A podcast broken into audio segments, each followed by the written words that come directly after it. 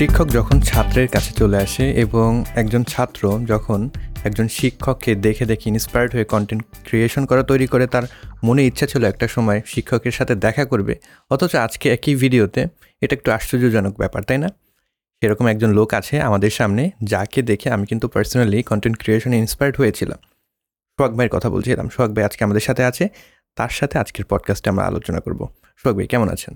খুবই ভালো আছি, এবং আপনার ইন্ট্রোতে আমি খুবই ফ্ল্যাটার্ড অ্যান্ড এটা আসলে আনবিলিভেবল। এটা ট্রু, একদম ট্রু ভাই। শুধু আমার না, আমার মনে হয় বাংলাদেশে যদি টেক ঘরানার লোকজনের কথা বলি, ম্যাক্সিমাম লোক কিন্তু আপনার কাছ থেকে ইন্সপায়ার্ড হয়েছে কিছুটা হয়তো বা। তো সেদিক থেকে আপনি সবার কাছে একটা স্পেশাল জায়গায় আছেন, যেহেতু শুরুর দিককার আপনি একজন, সেদিকে কিন্তু ওইটা ওই বিষয়টা থেকেই যায়। তো বন্ধুরা, আমরা আসলে মূল যে পডকাস্ট সেটাতে যাওয়ার আগে প্রথমে একটু বলে নিতে চাই, এটা কিন্তু ভিডিও ফর্মে আপনি ইউটিউবে দেখতে পারবেন, ফেসবুকে দেখতে পারবেন। অডিও ফর্মে যদি আপনি শুনতে চান, সেক্ষেত্রে কিন্তু Spotify, Google podcast, Apple podcast ইত্যাদি প্ল্যাটফর্মে অ্যাভেলেবেল রয়েছে। সকল লিঙ্ক আমি ডেসক্রিপশন বক্সে দিয়ে রাখবো। শখ মিটালে যেটা আমরা বলছিলাম যে আপনাকে দেখে আমি ইন্সপায়ার্ড, অনেকে ইন্সপায়ার্ড, বাট আপনি কাকে দেখে ইন্সপায়ার্ড হয়েছিলেন? ওকে, সো আমি যখন শুরু করি দুই হাজার দশ এগারো বারো ওই টাইমটাতে, তখন আসলে কাউকে দেখার মতো এরকম স্কোপ ছিল না, বিকজ আমাদের ওই সময় ইন্টারনেট স্পিড খুবই লো ছিল, এটা হয়তো আপনিও জানেন। ওই সময় আমরা একশো আঠাশ কেবিপিএস, সর্বোচ্চ পাঁচশো বারো কেবিপিএস স্পিডে ইন্টারনেট ইউজ করতাম। সো ইউটিউব দেখা তো স্বপ্নের বাইরে ছিল পুরোই। তবে আমি পড়তাম, প্রচুর আর্টিকেল পড়তাম। ওই সময় স্পেসিফিক কাউকে দেখে ফলো করাটা হয়নি ওইভাবে, কিন্তু আস্তে আস্তে যখন কন্টেন্ট ক্রিয়েশন শুরু করলাম, দেন নিজেকে ইমপ্রুভ করার যখন চেষ্টা করলাম, তখন আমি ওই মার্কাসের ভিডিও দেখতাম, আচ্ছা লাইনাসের ভিডিও দেখতাম, তো ওদেরকে দেখে ইন্সপায়ার্ড হতাম। কিন্তু পরে যখন বাংলাদেশেও কন্টেন্ট ক্রিয়েটর হওয়া শুরু হয়, যখন আস্তে আস্তে এটার একটা ফ্লাড আসে বাংলাদেশে পুরো কন্টেন্ট ক্রিয়েশনের, তখন দেশীয় অনেক ক্রিয়েটর আছে যারা শুরু করেই আমার চাইতে বেটার করা শুরু করেছে, তো আমি তাদেরকে দেখেও ইন্সপায়ার্ড হতাম। অ্যান্ড যেমন আপনার ভিডিও আমি প্রচুর দেখি, স্পেশালি ভিজুয়াল পার্টটাকে ইমপ্রুভ করার জন্য আপনার ভিডিও আমাকে কিন্তু অনেক হেল্প করেছে। তো শুরুর দিকে আসলে ইন্সপিরেশন ওইভাবে কেউ ছিল না, বাট আমার মধ্যে একটা ধারণা ছিল, যেটা আপনার চ্যানেলে আমার অলরেডি আরেকটা ভিডিও আছে, ওখানেও আমি বলেছিলাম যে সেলফ ইন্টারেস্ট থেকে আমি আসলে এই জায়গাটাতে আসা, এবং খুব স্ট্রাগল করে বা অনেক চ্যালেঞ্জ ফেস করে আমি মূলত এখানে এসছি। তো শুরুর জার্নিটা আসলে আপনার ওই ভিডিওটা দেখলেই মানুষ জানতে পারবে।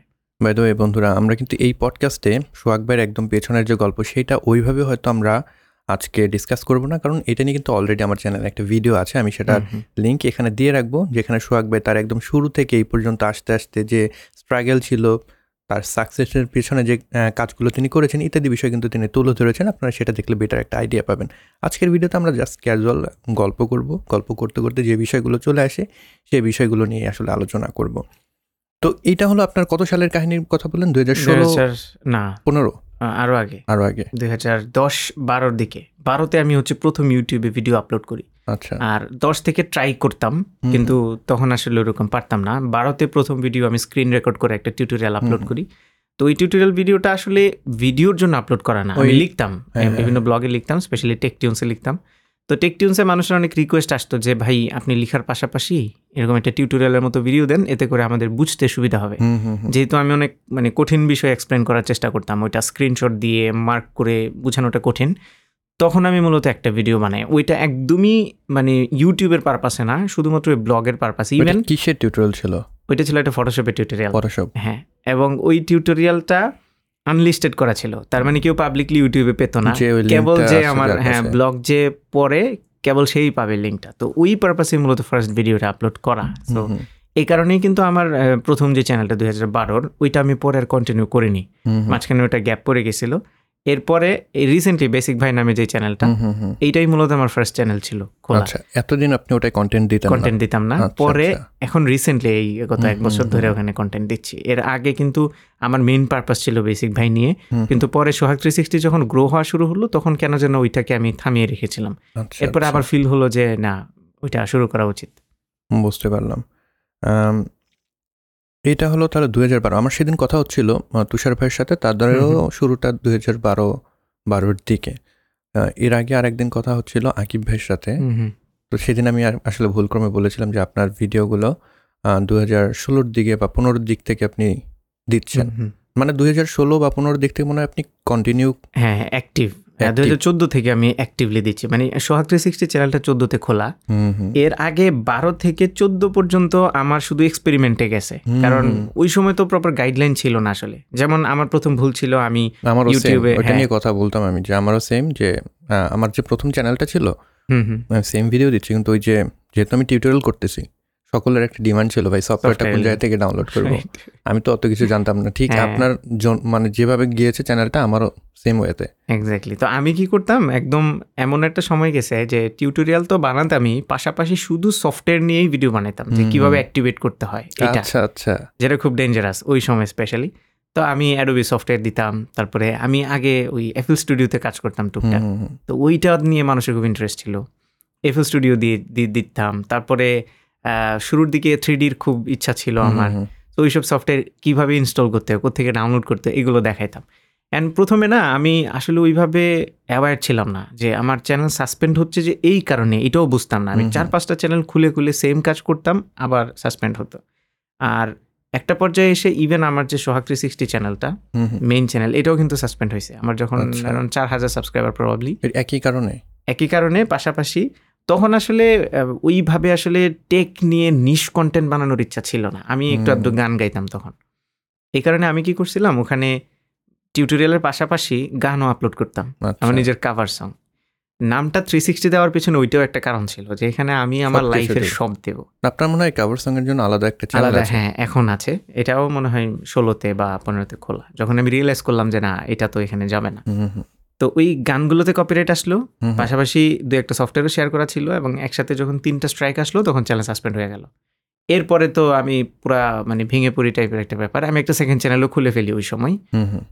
সেকেন্ড চ্যানেল খুলে আমি ভাবলাম যে ওইটা আর আসবে না, আমি নতুন করে আবার দেওয়া শুরু করি। তো তখন আমি আবার দুই হাজার চোদ্দো শেষের দিকে আরেকটা চ্যানেল খুলে ওইখানে ভিডিওসগুলো আপলোড করা শুরু করি, যেগুলো পিওর ভালো ভিডিও, যেগুলোতে কোনো ইস্যু নাই। তো ভিডিও দিতে দিতে একটা সময় ওইটার স্ট্রাইক আমি মেল করে রেখেছিলাম আগেই, যে গানে ক্লেম আসছিল, ওই গানের একটা কপিরাইট মেল তো থাকে যে অমুক ব্যক্তি আপনাকে ক্লেম দিয়েছে। আমি ওই মেইলেই তাকে এক্সপ্লেন করি বিষয়টা, যে আমার আসলে জানা ছিল না ব্যাপারটা। তো একটা স্ট্রাইক উঠাই নিলে আমার চ্যানেলটা ব্যাক আসতো অনেক। আপনার আসলে গানে গানের মিউজিক ইউজ করেছিলেন ভিডিওতে, নাকি আপনি ক্যারাওকে ক্যারাওকে ছিল ক্যারাওকে মিউজিক ছিল পাশাপাশি গানটা। তো ক্যারাওকে মিউজিকটা আসলে এরকম ছিল যে আমি ভোকালটা রিমুভ করে নিয়েছিলাম, অরিজিনাল গান থেকে ভোকাল রিমুভ করে দেন আমার ভোকাল অ্যাড করেছিলাম, তো এখানে কপিরাইট ছিল। তারপরে ওই মেইলের রিপ্লাই সে তিন চার মাস পরে আমাকে রিপ্লাই দেয়, এবং সে হচ্ছে তার এজেন্সিকে বলে ক্লেমটা উঠায় নেয়, আর তখন আমার ওই চ্যানেলটা ব্যাক চলে আসে। তো এরপরে নতুন যেটা খুলছিলাম এটা বন্ধ করে দেন আবার পুরোনোটা স্টার্ট করি। যেটা বন্ধ করলেন ওটাই বেসিক ভাই? হ্যাঁ, না না বেসিক ভাই না, যেটা নতুন খুলেছিলাম ওইটাতে আমি ইংলিশ ভিডিও দেওয়া শুরু করেছিলাম। তো পরে ইংলিশটা আর কন্টিনিউ করিনি, এবং ওই চ্যানেলটাও আমি কি মনে করে যেন ডিলিট করে দিয়েছিলাম ওই সময়। তো ডিলিট করে দিয়ে আমি বাংলাটা কন্টিনিউ করলাম। আর বেসিক ভাই যে দুই হাজার বারোতে খোলা ছিল, দুইটা বা তিনটা ভিডিও দিয়েছিলাম, ওইটা আর কখনোই কন্টিনিউ করা হয় নাই, কারণ আমি সোহাগ থ্রি সিক্সটি নামে জনপ্রিয় হয়ে গেছিলাম ব্লগে, প্লাস আমার যে চ্যানেলটা চার হাজার সাবস্ক্রাইবার ওই সময় হিউজ একটা ব্যাপার আমার জন্য ছিল। তো এই জনপ্রিয় হয়ে যাওয়ার কারণে বেসিক ভাই নিয়ে আমার আর তখন আর চিন্তা হয় নাই। পরে আমি চিন্তা করলাম থাক, দুইটা চ্যানেল মেনটেন করে কি করব, আমি বরং বেসিক ভাই নামে সোহাগ থ্রি সিক্সটিতে একটা সিরিজ চালু করি। পরে আমি একটা সিরিজ চালু করলাম, একটা পর্যায়ে এসে আমি রিয়েলাইজ করলাম যে আমার অডিয়েন্স আসলে দুই টাইপের ভিডিও আমার চ্যানেলে দেখতে চাচ্ছে না, টিউটোরিয়াল প্লাস রিভিউ। তো এই জায়গাটাতে আমার আমি খুব মানে দ্বিধাদ্বন্দ্বে পড়ে গেলাম যে আমি কি রিভিউ নিয়ে কন্টিনিউ করবো নাকি টিউটোরিয়াল নিয়ে, কারণ আমার শুরুটা হয় টিউটোরিয়াল এক্সপ্লেনেটরি এই টাইপের টিপস অ্যান্ড ট্রিক্স ভিডিও দিয়ে।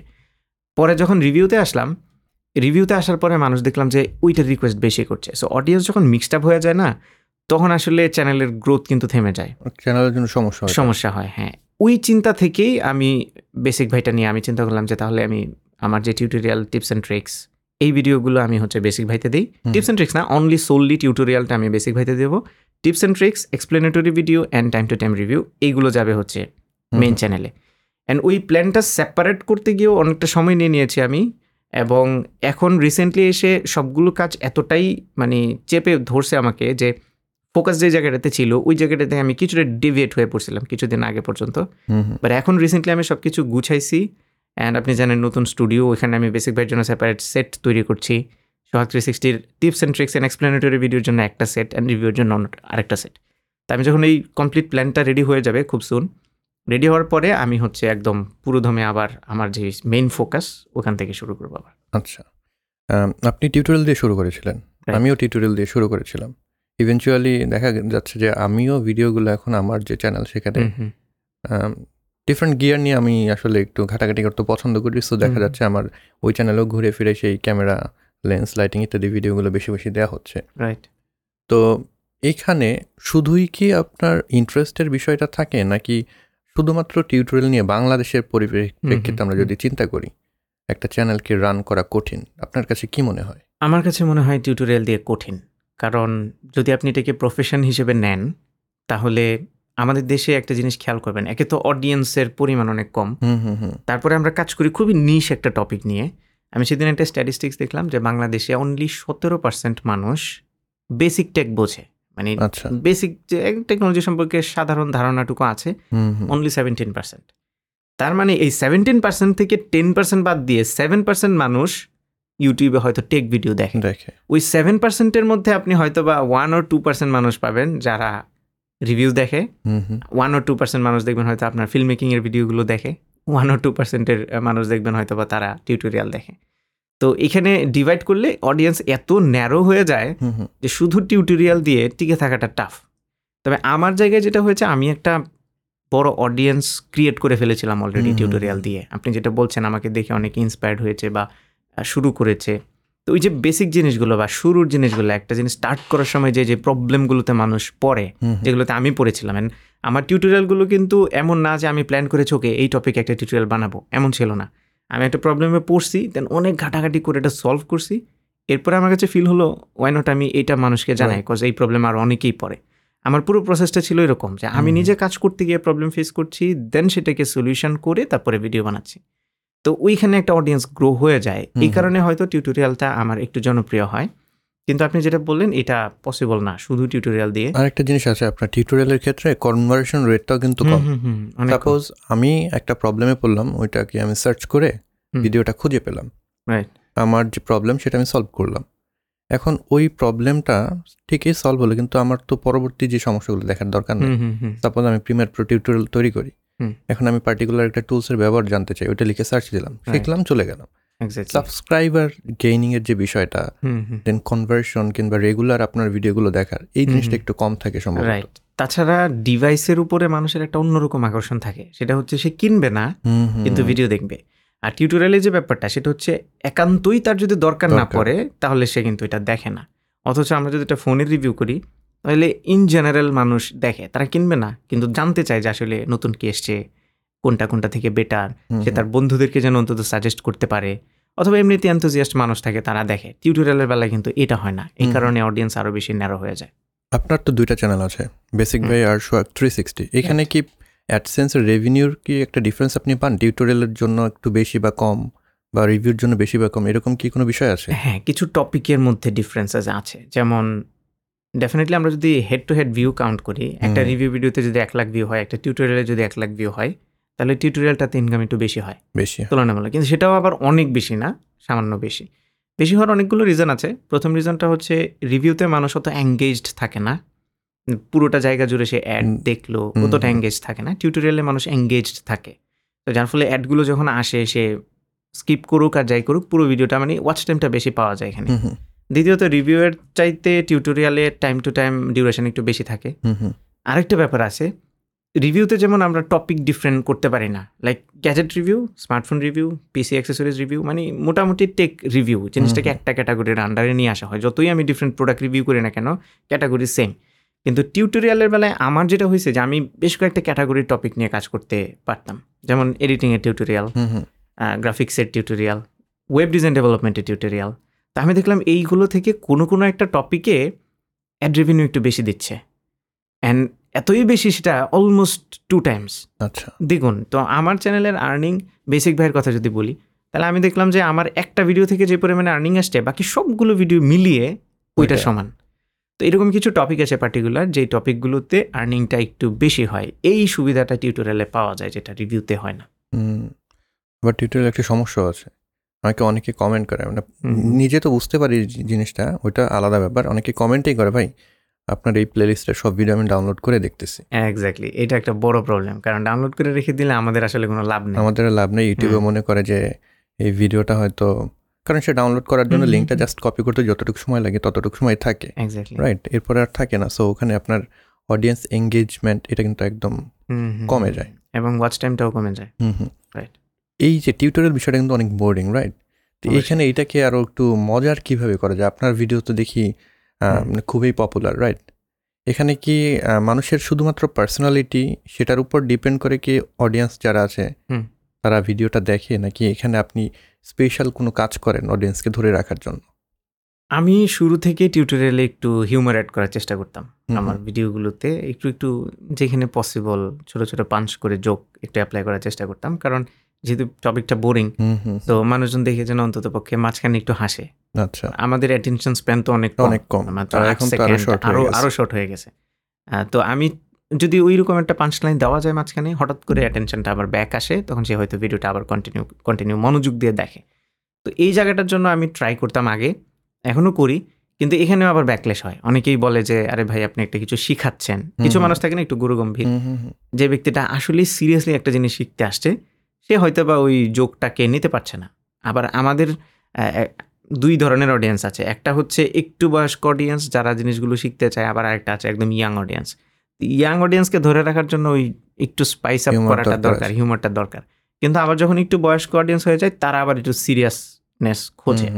তো দুইটারই কম্বিনেশন করে, হ্যাঁ, খুবই লেম জোক না দিয়ে ব্যালেন্স করে যদি করা যায় তাহলে মনে হয় জিনিসটাকে একটু স্পাইস আপ করা পসিবল, যেটা আমি ট্রাই করি মাঝে মধ্যেই করার। অ্যান্ড আগে একটু বেশি করতাম, এখন আবার একটু কমে গিয়েছে, কারণ আমি নিজেও ফিল করি যে টিউটোরিয়াল ভিডিও মনে হয় মানুষ অতটা জোক পছন্দ করে না। পরে আবার রিয়েলাইজ করলাম যে না, আমাদের অডিয়েন্স তো আমি স্ট্যাটিস্টিক্স দেখে বুঝলাম যে এইটিন টু টোয়েন্টি ফোর হচ্ছে আমার ম্যাক্স, মানে সবচেয়ে বেশি অডিয়েন্স। তো এই এই যে মনে হয় একটু একটু যোগ করা, ইউটিউবে তো আসার কারণেই হলো অডিয়েন্স, রাইট, যে একটু অন্যভাবে জিনিসটাকে শিখবে, রাইট? নাহলে তো সে একজন মাস্টারের কাছে যাইতে পারে বা টিচার রেখে শিখতে পারে, কোচিং সেন্টার, ট্রেনিং সেন্টারে যেতে পারে, রাইট? সো আমি যেটা করি, মানে শুধুমাত্র স্ক্রিন রেকর্ড তো মানে একদম বোরিং একটা বিষয়। আমি আলাদাভাবে আমার ওই স্ক্রিন রেকর্ডের উপরেই চেষ্টা করি আমার ফেস ক্যামটা রাখার, অ্যান্ড অ্যাগেন মাঝে মাঝে শুধুমাত্র ফেস ক্যামটাকে নিয়ে এসে তাদের সাথে একটু কনভারসেশনে এঙ্গেজ হওয়ার, যাতে করে তার সাথে আমার রিলেশনটা বিল্ড আপ হতে পারে বা আমি শিখাচ্ছি যে সেটার সাথে সে কানেক্ট করতে পারে, রাইট? ইভেন ভিজুয়ালিও যখন স্ক্রিনে একটা এলিমেন্ট থেকে হঠাৎ করে চেঞ্জ হয় আরেকটা এলিমেন্ট আসে, তখনও কিন্তু আমাদের ব্রেন ক্লিক করে এবং চেঞ্জ হয়, অ্যাটেনশনটা আবার ফেরত আসে। শুধুমাত্র স্ক্রিন না দেখে ফেস আসলে একে তো কানেকশন বিল্ড হয়, পাশাপাশি ওই যে হঠাৎ করে মানে কনসিয়াসনেসটা চলে যাওয়ার পরে সেটা আবার ব্যাক করে আর কি মনোযোগটা, এটা একটা ভালো আইডিয়া। আশিকুর রহমান তুষার এসেছিল আমাদের, তো সে বলল যে আপনি নাকি তার টিচার ছিলেন। ডিরেক্ট টিচার না, মানে আমি ওই ইউনিভার্সিটিতে পড়াইতাম, ও অন্য ডিপার্টমেন্টের স্টুডেন্ট ছিল আর কি। তো ওই যে টিচার লাইফ, অ্যান্ড এখন আপনি কন্টেন্ট ক্রিয়েশন করছেন, ইউটিউবার বা কন্টেন্ট ক্রিয়েটর লাইফ, কোনটা বেশি এনজয় করছেন? আমি মনে করি দুটোতে সমান এনজয়মেন্ট, কারণ এখানেও আমি ওই শেখানোর কাজটাই করছি বেশিরভাগ সমস্যা, বেশিরভাগ ভিডিওতে, আর ওখানেও শেখানোর কাজটাই করতাম। ওইটা ছিল ফিজিক্যাল ফর্মে, এটা অনলাইনে, এইটাই ডিফারেন্স। আমার আগে থেকেই টিচিংটা অনেক পছন্দ, আর টিচিংটা পছন্দ এই জন্য না যে আমি মানুষকে শিখাতে খুব পছন্দ করি, ব্যাপারটা এরকম না। আমি রিয়েলাইজ করলাম যে শিখালে না নিজে বেশি শেখা যায়, এই জিনিসটা শেখার। আমি মাঝে মধ্যে বিভিন্ন জায়গায় ওয়ার্কশপ করি, আমার ওয়ার্কশপের টাইটেল হয় লার্নিং হাউ টু লার্ন, কীভাবে শিখতে হয়, এবং ওখানে আমি সবাইকে এই টিপসটা দিই, আপনি যদি শিখতে চান তাহলে কাউকে শিখান। অনেকে অবাক হয়ে যায় যে আমি তো কিছু জানি না, আমি শিখাবো কীভাবে, কিন্তু কাউকে শেখানোর জন্যই কিন্তু নিজে শিখতে হয়। যেমন আমার যখন চ্যানেল শুরু হয়, আমি যেটা বললাম আপনাকে, যে প্রবলেম পড়ে পড়ে একটা লেভেলে যাওয়ার পরে তো প্রবলেম আর আসে না। আমি দেখলাম যে আমি কাজ করতে করতে সবই এখন আমি জানি, এটা ফ্ললেসলি হচ্ছে, তো প্রবলেমও আসতেছে না, আমি নতুন কিছু শিখতেও পারতেছি না, শিখাইতেও পারছি না। তখন কন্টেন্ট মেকিংয়ের তারও নাই, আমি শিখলাম, আমি রিসার্চ করা শুরু করলাম, এখান থেকে ওখান থেকে ঘেঁটে ঘুটে ভিডিও দেখে এবং মানুষের সাথে কথা বলে যে আপনাদের কী সমস্যা, এগুলো দেখে তারপরে শিখলাম। শিখার পরে আমি ভিডিও মেকিং শুরু করলাম, অ্যান্ড এই যে প্রসেসটা, এইটা আমাকে খুব ইন্সপায়ার করেছে। এরপর থেকে আমি একদম মানে কোমরের দড়ি বেঁধে লেগে পড়লাম যে আমি মানুষকে শিখাবো, এই জন্য না যে মানুষকে শিখাইতে আমার ভালো লাগে, বরং আমার শিখতে ভালো লাগে। অ্যান্ড এটা কেউ একজন বলছে, আমি নামটা ভুলে গেছি, যে when you teach someone you learn twice, যখন আপনি কাউকে শিখান আপনি দুইবার শিখেন। সো আপনি যখন একটা জিনিসকে মাল্টিপল টাইম শিখাবেন তখন ওইটা মাথার মধ্যে একদম গেঁথে যাবে। অ্যান্ড আই থিঙ্ক এইটা আমাকে প্রচণ্ড পরিমাণে প্রভাবিত করেছে টিচিংটাকে আরও সিরিয়াসলি নেওয়ার। একদম আপনার মতন, আমারও সেম। মানে আমার চ্যানেলটা খোলার উদ্দেশ্য কিন্তু এটাই ছিল, গ্রাফিক ডিজাইন নিয়ে আমি কাজ করছি, তো গ্রাফিক ডিজাইন নিয়ে ভিডিও তৈরি করি। তো এখন মানুষকে মানে শেখাতে গেলে তো ওই জিনিসটা আরও পারফেক্ট আমার জানতে হবে। তো সেই জানার তাগিদায় দেখা গেল গ্রাফিক ডিজাইনের যে theory part, then Illustrator, Photoshop, then এরপরে ভিডিওতে আসলাম প্রিমিয়ার প্রো। একটার পর একটা আমি প্রতিনিয়ত শিখে যাচ্ছি, মানুষকেও শেখাচ্ছি। রাইট রাইট অনেকে অনেক প্রবলেম নিয়ে কমেন্ট করে, ভাই এইটা কিভাবে হয় বা এইটাতে সমস্যা হচ্ছে, ওই জিনিসটা আমি নিজেও জানি না কীভাবে করতে হয়। দেন ওইটাকে সলভ করে অ্যাগেন ওই টপিক আর একটা ভিডিও তৈরি করা, এই পুরো প্রসেসটাই আসলে খুবই আমি নিজেও এনজয় করি। আর হলো আপনি যখন একদম শুরুর দিকে বললেন ব্লগে লেখালেখি করতেন, টেকটিউন্স, হ্যাঁ টেকটিউন্স, তখন থেকে আমি আপনাকে মূলত ফলো করি, আপনার লেখা তখন থেকে পড়তাম, আমিও টুকটাক লিখতাম। মেহেদি, হ্যাঁ মেহেদি হাসান, মেহেদি হাসান, তো ওর সাথে তখন আমার কানেকশন ছিল বেশ ভালোই। আমরা দুজনেই মোটামুটি সিমিলার সময়ে চ্যানেলটা ওপেন করি, ও ও ওপেন করে আমি ওপেন করি। আর আপনার তো এরপরে মানে তখন আপনি অলরেডি বেশ পপুলার, প্রায় লাখ ছুঁই ছুঁই সাবস্ক্রাইবার হয়ে গিয়েছে, এরকম একটা অবস্থা। তো এইভাবে আসলে কন্টেন্ট ক্রিয়েশন এই পর্যন্ত আস্তে আস্তে আসলাম। অনেকে কিন্তু মনে করে যে আমি ইউটিউবে কন্টেন্ট তৈরি করব, এখন সবাই অনেক ভিডিও দেখে, দেন ভিডিও ফরম্যাটটা অনেক পপুলার, ভিডিও করা শুরু করলাম, এক দুই মাসের ভেতরে আমিও পপুলার হয়ে যাব। অনেকেই তো দেখি যারা ইউটিউবে বা ফেসবুকে ভিডিও তৈরি করে অনেক টাকা পয়সা আছে, তাদের লাইফস্টাইলটা অন্যরকম, আমারও এরকম হয়ে যাবে। আসলে কি জিনিসটা এরকম? না, একদমই না। কারণ বাইরে থেকে সব কিছু একদম মানে চকচকা মনে হয় দেখতে, বাট ইন্টারনাল স্টোরিজটা তো সবাই জানে না। এখানে প্রচুর স্ট্রাগল আছে, রাতের পর রাত না ঘুমানো, কষ্ট। অনেকে ফিল করে যে আমরা হয়তো বা স্টুডিওতে এসিতে বসে ভিডিও বানাই, তেমন কোনো প্যারা নেই। এই ব্যাপারটা ভুল। যেমন আমি একটা প্ল্যান নিয়ে অফিস এবং বাসা আলাদা করেছি, স্টুডিও বাসা এগুলো সেপারেট করেছি, কারণ আমি চাচ্ছিলাম ওয়ার্ক লাইফটা ব্যালেন্স করব। কারণ সারাদিন কাজ নিয়ে থাকলে নিজেকে সময় দেওয়া হয় না। তো এই চিন্তা করে করছি, এবং আমার প্ল্যান ছিল যে আমি বাসায় ঘুমাবো, অফিস আবার মেনটেন করে অফিসে কাজ করব, মানে ওইরকম একটা প্ল্যান ছিল। বাট মনে হয় এক সপ্তাহের মতো মেনটেন করতে পেরেছিলাম, এরপরে আবার যেই অবস্থা সেই। এখন আমি অফিসে ঘুমাই, অফিসে খাই, অফিসে কাজ করি, সবকিছু অফিসেই। অফিসটা এখন বাসা হয়ে গেছে, অফিসটাই আবার বাসা হয়ে গেছে। তো অনেক চেষ্টা করে আমি প্ল্যান করেছিলাম যে অফিসে কোনো বিছানায় রাখবো না, তাহলে তো ঘুমানোর জায়গা নেই। শেষ পর্যন্ত আমি কার্পেটে পর্যন্ত ঘুমাই, তাও আমার অফিসেই ঘুমাইতে হবে, এমন একটা ব্যাপার। মানে অফিস থেকে বাসায় চলে আসলে না কেমন খালি খালি লাগে, যে আরে মানে হঠাৎ করে একটা আইডিয়া চলে আসে মাথায়, অফিসে থাকলে তো এখন এটা নিয়ে আমি একটা কাজ করতে পারতাম, তখন আর ঘুম আসে না। তো এই কারণে বরং অফিসটাই এখন আরও বেশি কমফোর্টেবল লাগে। তো কমফোর্ট লেভেল লাগলেও যেহেতু আমি প্যাশনেট এই কাজটাতে, এই কারণে হয়তো এইভাবে চালিয়ে নিতে পারছি। যে কেউ এই কাজে যদি প্যাশনেট না হয় তাহলে মানে এক সপ্তাহে বিরক্ত হয়ে যাবে যে না, এটা পসিবল না। একে তো এখন যেমন আমাদের অনেক প্রচুর ক্লায়েন্ট আছে, ক্লায়েন্টের প্যারা সামলাইতে হয়, অডিয়েন্সের ডিমান্ড মেনটেন করতে হয়, পাশাপাশি একটা ভিডিও বানাইতে কী পরিমাণে প্রসেস যায়।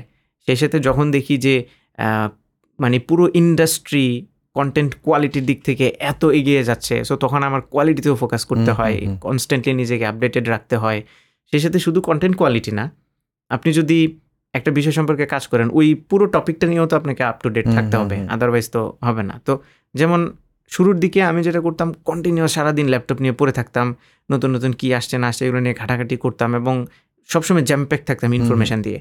এখন কাজ করতে গিয়ে দেখা গেছে আমি আমার ওই প্যাশনটা থেকে মাঝে মধ্যে দূরে সরে যাই, যে আমার যে হ্যাঁ সময় হয় না যে ল্যাপটপ নিয়ে বসে থাকবো সারাদিন, আমি দেখবো যে কোথায় কি হচ্ছে না হচ্ছে, সারা দুনিয়ার খবর রাখবো, ওই সময়টা অনেক সময় হয়ে ওঠে না। তো ওই টাইমটা না দিলে কিন্তু কন্টেন্ট আইডিয়াও বের হয় না। তো এই কারণে সব কিছু ব্যালেন্স করতে গিয়ে না অনেক ঝামেলা হয়। আর মানুষ যেটা ভাবে যে আমাদের লাইফস্টাইল অনেক জোস, আমরা বিভিন্ন ব্র্যান্ডের ইনভাইটেশনে অনেক বড় বড় লঞ্চিং ইভেন্টে যাই, ঘোরাঘুরি করি, নতুন নতুন ডিভাইস, রাইট। এইটা এটা শুরু হয়েছে তো একটা লেভেলে গিয়ে, ওই লেভেলটাতে উঠতে যে কষ্টটা করতে হয়েছে বা যে চ্যালেঞ্জগুলো ফেস করতে হয়েছে, ওইটা ছিল আমার মনে হয় খুব রাফ একটা টাইম। আই মিন ওই টাইমটা যারা স্পেন্ড করতে পারে তারপরে আলটিমেটলি যে ওই বেনিফিটটা পায়। আপনি কি শুরু করছিলেন যখন, তখন কি চিন্তা করছিলেন যে এখান থেকে আমার টাকা পয়সা আসবে বা এখান থেকে আমার সংসার চলবে, এরকম বিষয় কি ছিল? নেভার, কখনোই না। ইভেন আমি তো ভেবেছিলাম এটাই যে একটা পর্যায়ে গিয়ে তো ইউটিউবিং বন্ধ করে দিতে হবে, এবং সেটা আমার প্ল্যান ছিল যে আমি করব দুই হাজার বিশ একুশ সাল পর্যন্ত।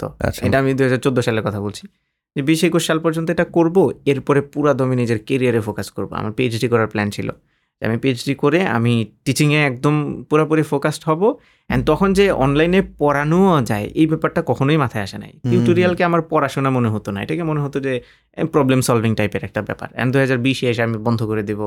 অনেক প্ল্যান ছিল টোয়েন্টি টোয়েন্টি নিয়ে, টি টোয়েন্টি বলতাম আমাদেরকে, অনেক অনেক কিছু শিখিয়ে দিল। টি টোয়েন্টিতে এই করবো ওই করবো, অনেক প্ল্যান ছিল। তো তারপরে কোভিড এসে সব একদম নাই করে দিল। অ্যান্ড এই টি টোয়েন্টিতে যেটা প্ল্যান ছিল যে আমি টি টোয়েন্টিতে এসে ইউটিউব ছেড়ে কেরিয়ারে ফোকাস করব, মানে কেরিয়ার বলতে আমি বুঝছি হ্যাঁ ফুল টাইম টিচিংয়ে ফোকাস করব, ব্যাপারটা পুরো উল্টা হয়ে গেছে।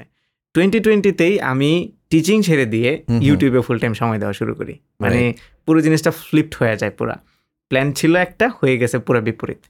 আর ইউটিউব থেকে টাকা আসবে এটা তো জানতামই না, যখন প্রথম ভিডিও দেওয়া শুরু করি তখন তো এটা জানতামই না যে টাকা আসে। আর শুরুর দিকে তো মনিটাইজেশন না অটো অ্যানেবল হইতো, তখন কিন্তু অ্যাপ্লাইও করা লাগতো না, জাস্ট ভিডিওতে অ্যানেবল করে দিলেই ডান অ্যাডসেন্স অ্যাকাউন্টটা অটো খোলা হয়ে যেত। তো তখন আমি ইনকাম মানে জিরো যে ছিল ওই জিরো জিরোই আমি দেখছি পুরো দুই বছর। তো দুই বছর পরে যায় zero point one cent two cent এরকম দেখা শুরু করলাম। আর তখন একটা ভয় ছিল মনের মধ্যে কি আমি আগে ওই যে পিটিসি সাইট ছিল না, ক্লিক করে করে ইনকাম করে এই ধরনের ওয়েবসাইট ছিল, তখন শুধু স্ক্রিনে দেখতাম ডলার, কখনো মানে সামনে আসে নাই, হাতে আসে নাই। এই কারণে এটাকেও এরকমই ভাবতাম যে এটাও মানে স্ক্রিনেই দেখতেছি, কখনো হাতে আসবে না, কারণ একশো ডলারের মাইলস্টোন পার করে তারপরে হাতে আসবে। আর জিরো পয়েন্ট ওয়ান সেন্ট দেখার পরে তো মনে হতো একশো ডলার তো অনেক দূর, কিন্তু হঠাৎ করে ভিডিও ভাইরাল হয়ে যায়, তারপরে দেখলাম যে আরে খুব দ্রুতই চলে আসে।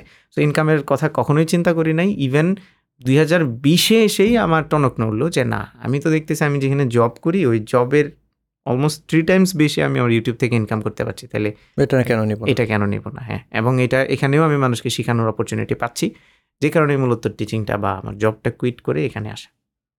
আচ্ছা, তার মানে আমরা যে যেখানে ছিলাম ওই জিনিসটা হলো গিয়ে আমরা যদি ইউটিউবে আসতে চাই একটু সময় নিয়ে আমাদের আসতে হবে, মানে নাইট অ্যান্ড ডে আমরা এখানে সাকসেস পাবো না, একটু সময় নিয়ে আসতে হবে, কারণ এইখানে পুরো প্রক্রিয়াটা কিন্তু আপনার বুঝতে হবে। রাইট, ইউটিউবে ভিডিও মেকিং শুধুমাত্র ভিডিও মেকিং না, ভিডিও শ্যুট করতে হবে, শ্যুট করার আগে প্রপারলি আমার সেট সাজাতে হবে, লাইটিং নিয়ে কাজ করতে হবে, অডিও নিয়ে কাজ করতে হবে, শ্যুট করে এডিট করতে হবে, আপলোডের পরেও কিন্তু অনেক বিষয় থেকে যায়। রাইট, তো এই পুরো প্রক্রিয়াটা আপনার মতন করে যদি আমাদেরকে একটু সহজে বলতেন যে এই জিনিসগুলো আমি ফল মানে ফলো করে দেখেছি বেটার রেজাল্ট পাওয়া যাচ্ছে। যে অনেকেই আছে যে একদম খুবই কি বলবো চিন্তা করে আমার কাছে এখন ক্যামেরা নেই, ক্যামেরা না কিনে আমি ভিডিও করবোই না করবোই না কিন্তু এই ভিডিও করার সময় ক্যামেরা কিনে তখন দেখতে পাই যে আমার তো ভিডিও খুব ভালো হচ্ছে না। এতদিন যদি সে তার কাছে যে মোবাইল ফোন ছিল সেটা দিয়েও কন্টিনিউ করতো, লাইটিংয়ের বিষয়গুলো জানতে পারতো, অডিওর বিষয়গুলো জানতে পারতো, তাই না? তো ওই দিক থেকে আপনার ফাইন্ডিংসগুলো কি, যারা কন্টেন্ট মেকিং শুরু করতে চায় তাদেরকে কিছু জিনিস আটকে রাখে? আপনি একদম যথার্থ বলেছেন যে স্টার্টিংটা মানে শুরুটাই অনেকে আটকে যায়, যে শুরু করতে পারে সেই কিন্তু উঠতে পারে। তো এটা একদম যথার্থই যে আমরা মানে কম্পেয়ার করি, তো এই কারণে প্রবলেমটা হয় যে আরে সোহাগ ভাই তো এত দামি ক্যামেরা, এত কিছু। আর আমি একটা অনেস্ট কথা বলি, আমি যে ক্যামেরাটা ইউজ করি আপনি জানেন এ সেভেন এস থ্রি, সাড়ে তিন লাখ টাকা বডির দাম, অ্যান্ড অনেক এক্সপেন্সিভ। আর আপনি যেটা ইউজ করছেন এটা কিন্তু কত ষাট সত্তর হাজার টাকার টাকার মতো, অথচ আপনাকে আপনি যদি সাইড বাই সাইড যে কোনো অডিয়েন্সকে দেখান অলওয়েজ বলবে আপনার ভিডিওটা বেটার। আচ্ছা, কেন বেটার? কারণ আপনি এইটা ইউজটা প্রপারলি জানেন। আমার চাইতে আমি সাড়ে তিন লাখ টাকা ক্যামেরা ইউজ করলে কী হবে, আমি ওইটার প্রপার ইউজ ইউটিলাইজেশনটা জানি না। তো ব্যাপারটা হচ্ছে আসলে স্কিলে, মানে যারা রেস করে তারা এই এই রেসিং ওয়ার্ল্ডে এই জিনিসটা খুব জনপ্রিয় যে রেস কখনো গাড়ি জিতে না, ড্রাইভার জিতে। তো আবার ফটোগ্রাফিতেও এটা বলা হয় যে আপনি যত দামি ক্যামেরায় কোনো অ্যামেচার ফটোগ্রাফারকে দিয়ে দেন আর একটা স্মার্টফোন আপনি কোনো একজন প্রফেশনাল ফটোগ্রাফারকে দিয়ে দেন, যে ভালো জানে সেই কিন্তু উঠাইতে পারবে। সো আমরা সবসময় ইনস্ট্রুমেন্টে ফোকাস বেশি করি রেদার দেন স্কিল। স্কিল ডেভেলপমেন্টটা যখন হবে তখন আপনার হাতের কাছে যা আছে সেটা দিয়েই আপনি অনেক ভালো মানের ভিডিও বানাতে পারবেন। যেমন মোবাইলের কথা বললেন, আমি এমনও ক্রিয়েটর দেখি যারা মোবাইল দিয়ে এত ভালো ভিডিও করতে পারে, বেশিরভাগটাই লাইটিংয়ের কাজ। তো লাইটিংটা যখন কেউ আয়ত্ত করতে পারে তখন যে কোনো ক্যামেরা দিয়ে খুব সুন্দর ভিডিও বের করা পসিবল।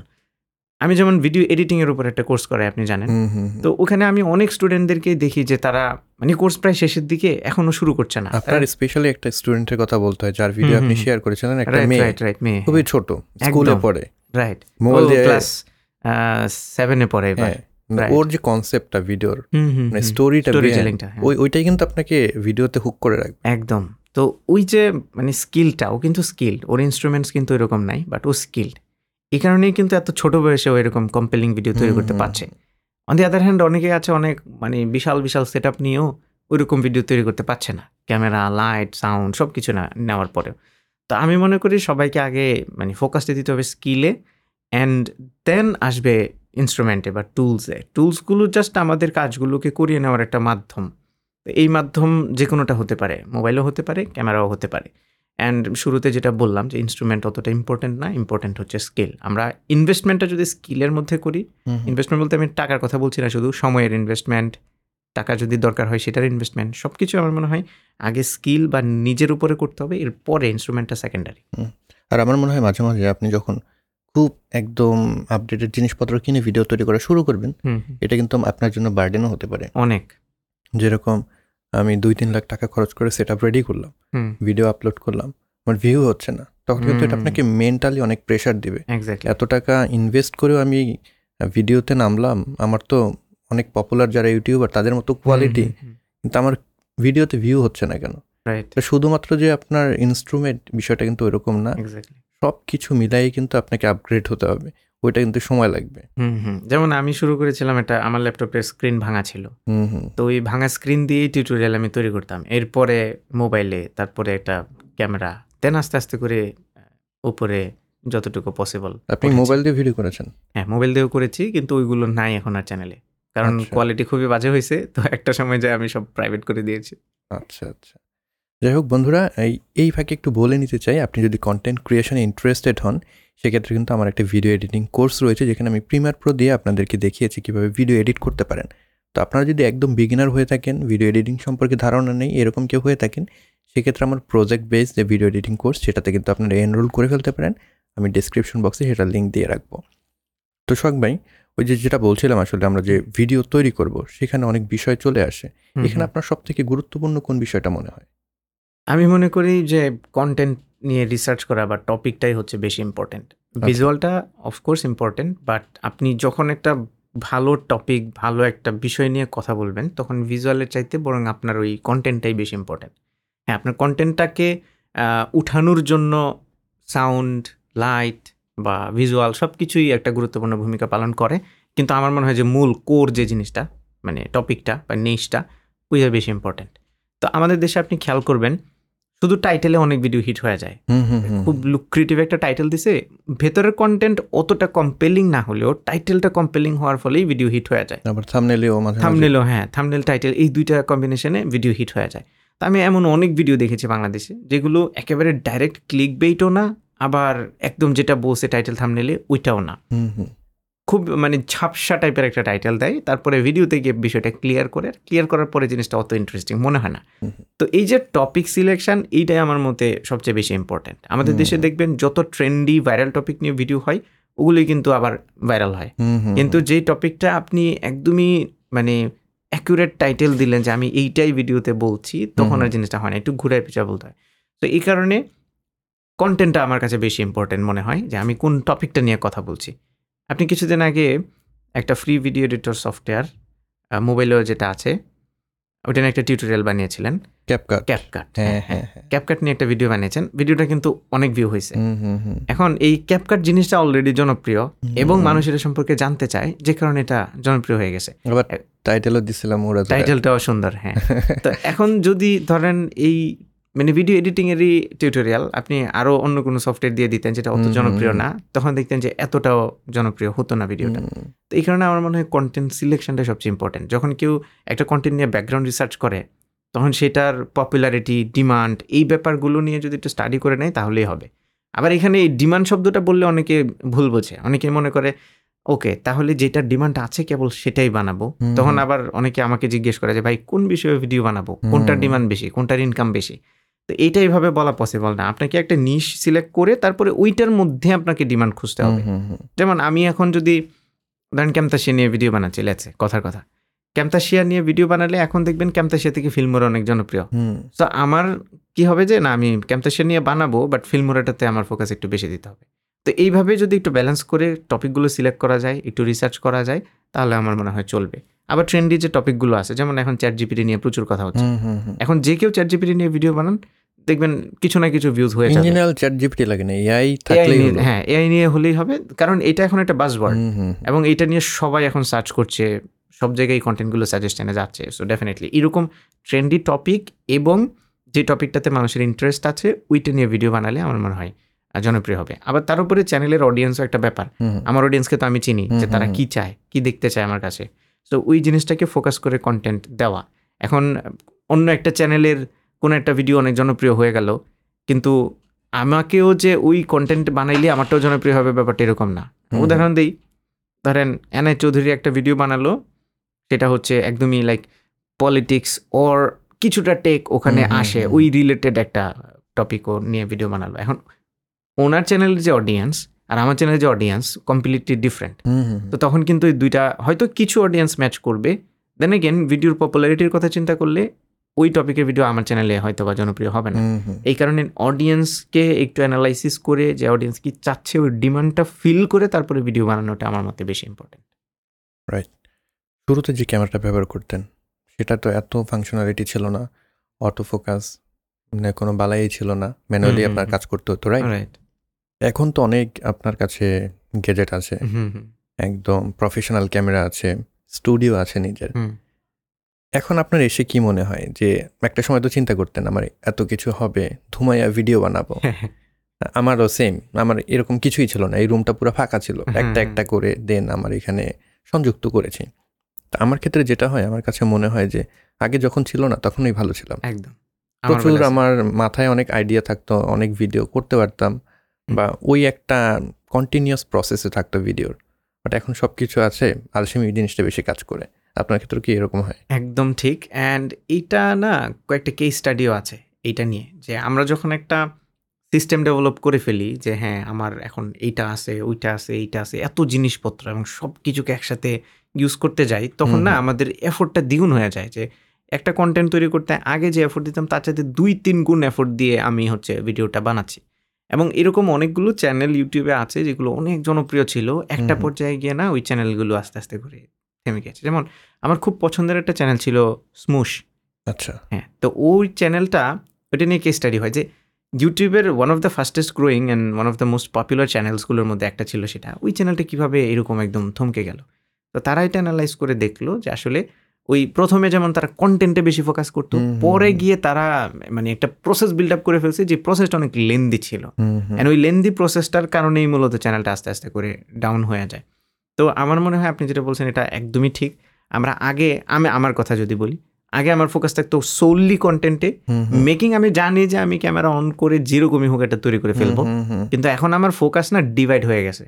এখন আমাকে দেখতে হয় কালার কেমন হচ্ছে, আমার এডিটর যে আসে তাকে কালার গ্রেড করতে হয়, অডিও সিঙ্ক করতে হয়, তারপরে সে দেখে যে আমি যেমন ক্যামেরা নিয়ে প্রচুর এখন এক্সপেরিমেন্ট করি, আমি কি রেগুলার মোডে শ্যুট করবো, লগে শ্যুট করবো না কি করবো, এত দামি ক্যামেরা কিনে রেখে দিয়েছি এটা ইউজ করতে পারতেছে না। তো এই ধরনের নানান নানান রকমের প্যারা মাথার মধ্যে আসে। আবার আসে যে সাউন্ড কোয়ালিটি আরেকটু কীভাবে ইম্প্রুভ করবো। অথচ আমি দেখেছি যে আমার যখন এইটিডি যখন ইউজ করতাম, আমার সবচেয়ে লম্বা সময় আমি এইটিডি ইউজ করেছি, কারণ এইটিডি ইউজ করার সময় মানুষ ক্যামেরার ভিজুয়াল নিয়ে কোনো কথা বলতো না। এখন A seven S three use করি, এখন ওইটা নিয়ে কেউ কোনো কথা বলে না, বিকজ মানুষের কাছে আসলে এইটা ইম্পর্টেন্ট না। ইম্পর্টেন্ট হচ্ছে আমার যে কন্টেন্টটা সেটা। তো এখন আপনি যেমন একদম ফিল্ম মেকিং নিয়ে কাজ করেন, আপনার অডিয়েন্সের কাছে কিন্তু আবার এটা ম্যাটার করে। তো আপনি যদি একদম ঠিক না থাকে, এক্স্যাক্টলি, সো ওই জায়গাটাতে আপনার পারফেকশন আসতে হবে, কিন্তু আমার বেলায় ওইটা দরকার ছিল না আসলে। তো আমারও এখন আমার রিয়ালাইজ হয় যে আমার এত দামি ক্যামেরার কোনো দরকার ছিল না। আমি এইটিডি দিয়ে যে ভিডিও করতাম তখন প্রসেস অনেক, আমাকে কিন্তু, আমি যখন সনি ইকোসিস্টেমে আসি আমাকে কিন্তু একটা লম্বা লার্নিং কার্ভের মধ্যে দিয়ে যেতে হচ্ছে, যে পুরো ক্যামেরার সিস্টেমটাই চেঞ্জ হয়ে গেছে, আলাদা। এবং এই লার্নিংয়ের মধ্যেও কিন্তু অনেক দিন সময় গেছে আমার। আমি তো পুরো এক মাস পাগল ছিলাম শুধু এই লগ নিয়ে ঘাটাঘাটি করতে চাই, যে আমি আসলে কীভাবে কোয়ালিটি আরও বেটার করবো। তো এখন লগ নিয়ে ঘাটাইতে গেলে আমার আবার লাইট নিয়েও ঘাটাইতে হয়, কারণ লগ লগ ফুটেজ এক্সপোজ করা কিন্তু অনেক কঠিন। তো এই এক্সপোজ করা নিয়ে অনেক দিন প্রচুর ঘাটাঘাটি করলাম। তো এগুলো করে আমি আলটিমেটলি দেখলাম যে এটা তো আমার আসলে ফিল্ড অফ এক্সপার্টাইজ না, ফিল্ম কিংবা যে সময় দিচ্ছি সেই সময়টার রিটার্ন আমি পাচ্ছি রিটার্ন পাচ্ছি না, এক্স্যাক্টলি। এবং দিয়ে মানে এত সময় দিয়ে ডেভেলপমেন্টও খুবই সামান্য হচ্ছে। অন দি আদার হ্যান্ড আমি এই সময়টা এখানে না দিয়ে যদি আমার কন্টেন্টে টাইম দিতাম, অ্যান্ড আমি যদি জাস্ট সনির বেসিক যেই প্রোফাইল আছে এই প্রোফাইলে যদি শ্যুট করতাম, তাহলে বরং মনে হয় মানুষ ডিফারেন্স তো করতেই পারতো না, বরং ওই কন্টেন্টটা মানুষকে বেশি হিট করতো। তো এই জায়গাটাতে এসে আমি সবাইকে ডিসকারেজ করব যে আপনারা একটা লেভেল পর্যন্ত গিয়ে থেমে যান। এটাতে ইভেন আমাদের যত কন্টেন্ট ক্রিয়েটর আছে আমাদের ইন্ডাস্ট্রির অনেকের সাথেই কথা হয়েছে, সবাই একই কথা বলে। সেদিন রাতুল ভাইয়ের সাথে কথা হচ্ছিল, রাতুল ভাই ফুজি ফুজি ফিল্ম ইউজ করে এবং সে বলে যে আমার এই ক্যামেরা আগামী দশ বছর চলবে, এটা আমার চেঞ্জ করা দরকার। সে কিন্তু ক্যামেরা এনথুজিয়াস্ট, সে কিন্তু প্রচুর এক্সপেরিমেন্ট করে, হ্যাঁ, এবং ঘাটাঘাটি করে সে এই লার্নিংটা পাইছে যে না, ক্যামেরা নিয়ে আর এক্সপেরিমেন্ট করা যাবে না, কারণ এটা যে কোয়ালিটি আমাকে দিচ্ছে দ্যাটস এনাফ। এবং অডিয়েন্সও ডিফারেন্সিয়েট করতে পারেন না আসলে আপনি যতই চেঞ্জ করেন। আমরা আমরা এজ এন ক্রিয়েটর আমরা হয়তো বা মানে একটা সেলফ স্যাটিসফ্যাকশনের জন্য করি, বাট অডিয়েন্স কিন্তু বোঝে না ডিফারেন্সটা। সেটা ওই যে সেদিন হৃদয় ভাইয়ের সাথে কথা হচ্ছিল, মানুষ মূলত এইভাবে কিন্তু ভিডিওটা দেখে না, আমাদের ভিডিওটা এইভাবে এই ছোট স্ক্রিনে দেখে। এক্স্যাক্টলি, তো এখানে অত কিছু ম্যাটার করে না। আর এগেইন আমি আমি রাতুল ভাইয়ের সাথে একমত। আমি আসলে কেন থেমে আছি এই জায়গাটায়, আমার কারণটা হলো eight bit camera, eight bit ক্যামেরায় ভিডিওটা ঠিকঠাক লাইটিং ব্যবহার করে নিয়ে আসাটা টাফ। রাইট, আমার টার্গেট হলো এইট বিট ক্যামেরাটা ব্যবহার করে লাইটিংটা কীভাবে ঠিক করা যায়। তো এইটা যতদিন থাকবে আমার মাথায় ওই হেডেকটা থাকবে। আমি যদি প্রপারলি এখানে লাইটিংটা না করি, আমার ব্যান্ডিং চলে আসবে, আমার ভিডিও কালার গ্রেড ঠিকঠাকভাবে করতে পারবো না। সো ওইটা কিন্তু আমাকে পুশ করবে প্রপারলি লাইটিং সেট আপ করার জন্য। টেন বিট ক্যামেরা হলো দূর, এডিটে তো ওটা ঠিকঠাক করা যাবে। তা যেমন আমি তো টেন বিটে শ্যুট করতাম প্রথমে, কিছুদিন করার পরে আমি ফিল করলাম যে একে তো আমার পিসি পুরা হাঁপায়া যায় এডিট করতে, দ্বিতীয়ত ওই যে কালার গ্রেড করা, আমার যেহেতু এখন এডিটর আছে, ওকে এখন পুরো জিনিসটা আমার বুঝাইতে হবে কালার গ্রেডিং, যেটা আমি নিজেও অত ভালো বুঝি না। তো এই কারণে আমি ফিল করলাম যে না থাক, এইট বিটেই শ্যুট করি। তাহলে দেখেন আমার এই সাড়ে তিন লাখ টাকা খরচ করার কি দরকার ছিল। আমি তো যে কোনো একটা এইট বিট ক্যামেরা, যেমন এ সেভেন সি ছিল আমার, এটা তো দুর্দান্ত কোয়ালিটি দিচ্ছিল। ওইটা থেকে আমি এখানে গিয়েছিলাম কেন, আমার four K one twenty FPS দরকার স্লোমো করার জন্য। তো ওই একটা পারপাসে আমি বিরলের জন্য বিরলের জন্য আমার আসলে টেন বিটে খুব একটা ইন্টারেস্ট ছিল না, কারণ এমনিতেই তো মোবাইলে দেখে মানুষ ভিডিও। তাছাড়া আমার নিজেরও ওই কালার টালার করার খুব একটা ইন্টারেস্ট ছিল না, এই কারণে শুধু স্লোমোশনের জন্য আমি আপগ্রেডটা করি। আবার আরেকটা রিজন ছিল যে না, আমি এইটাতে আপগ্রেড করে আর অন্যদিকে যাবো না, এটা দিয়ে অ্যাটলিস্ট টেন ইয়ার্স চালাবো। কিন্তু আমাদের টেক ওয়ার্ল্ড তো ভাই খুবই পিকিউলিয়ার। এটা দেখবেন যে সনি যে এফ এক্স থ্রি বের করলো, নতুন যেটা আসবে ওইটা তখন লাগবে, তখন আমার কাছে মনে হচ্ছে এফ এক্স থ্রিটা কেন নিলাম না আমি, তাইলে তো একটা ওই রিগিং এর সুবিধাটা আমি পেতাম। আলটিমেটলি জিনিসটা একই জিনিস একই ইন্টারনালস কিন্তু সবই সেম, শুধু ওই হ্যান্ডেলটা এক্সট্রা আসে আর হচ্ছে ওই রিগ করার জন্য। তো রিগ তো আমি জীবনেও করব না, কারণ আমি তো আর কখনো ফিল্ম শুট করতে চাই না, সেক্ষেত্রে একটা কেস নিলেই পসিবল। রাইট, তারপরেও মনের মধ্যে কোথাও যেন একটা জায়গায় হচ্ছে যে আর মনে হয় তিরিশ চল্লিশ হাজার টাকা বা পঞ্চাশ হাজার এক্সট্রা অ্যাড করলে আমি ওইটা পাইতাম। তো মাঝে মধ্যে এই চিন্তাটা হয়। দেন এগেইন এটা তো তাও সেম, ধরেন আর এক বছর পরে যদি সনি এই A seven S four launch করে, এন্ড সেটা যদি হয়, কারণ টেক তো এখন এক্সপোনেনশিয়ালি গ্রো হয়, এইট কে হয়ে গেল, তখন আমার কাছে মনে হলো আচ্ছা রেড ক্যামেরা তো কখনো অ্যাফোর্ড করতে পারবো না, তাহলে সনির এইটকেই ট্রাই করে দেখি, তখন দেখা যাবে যে ওইখানে চলে যাবো এবং স্ট্যান্ডার্ডও যখন রেজ হবে।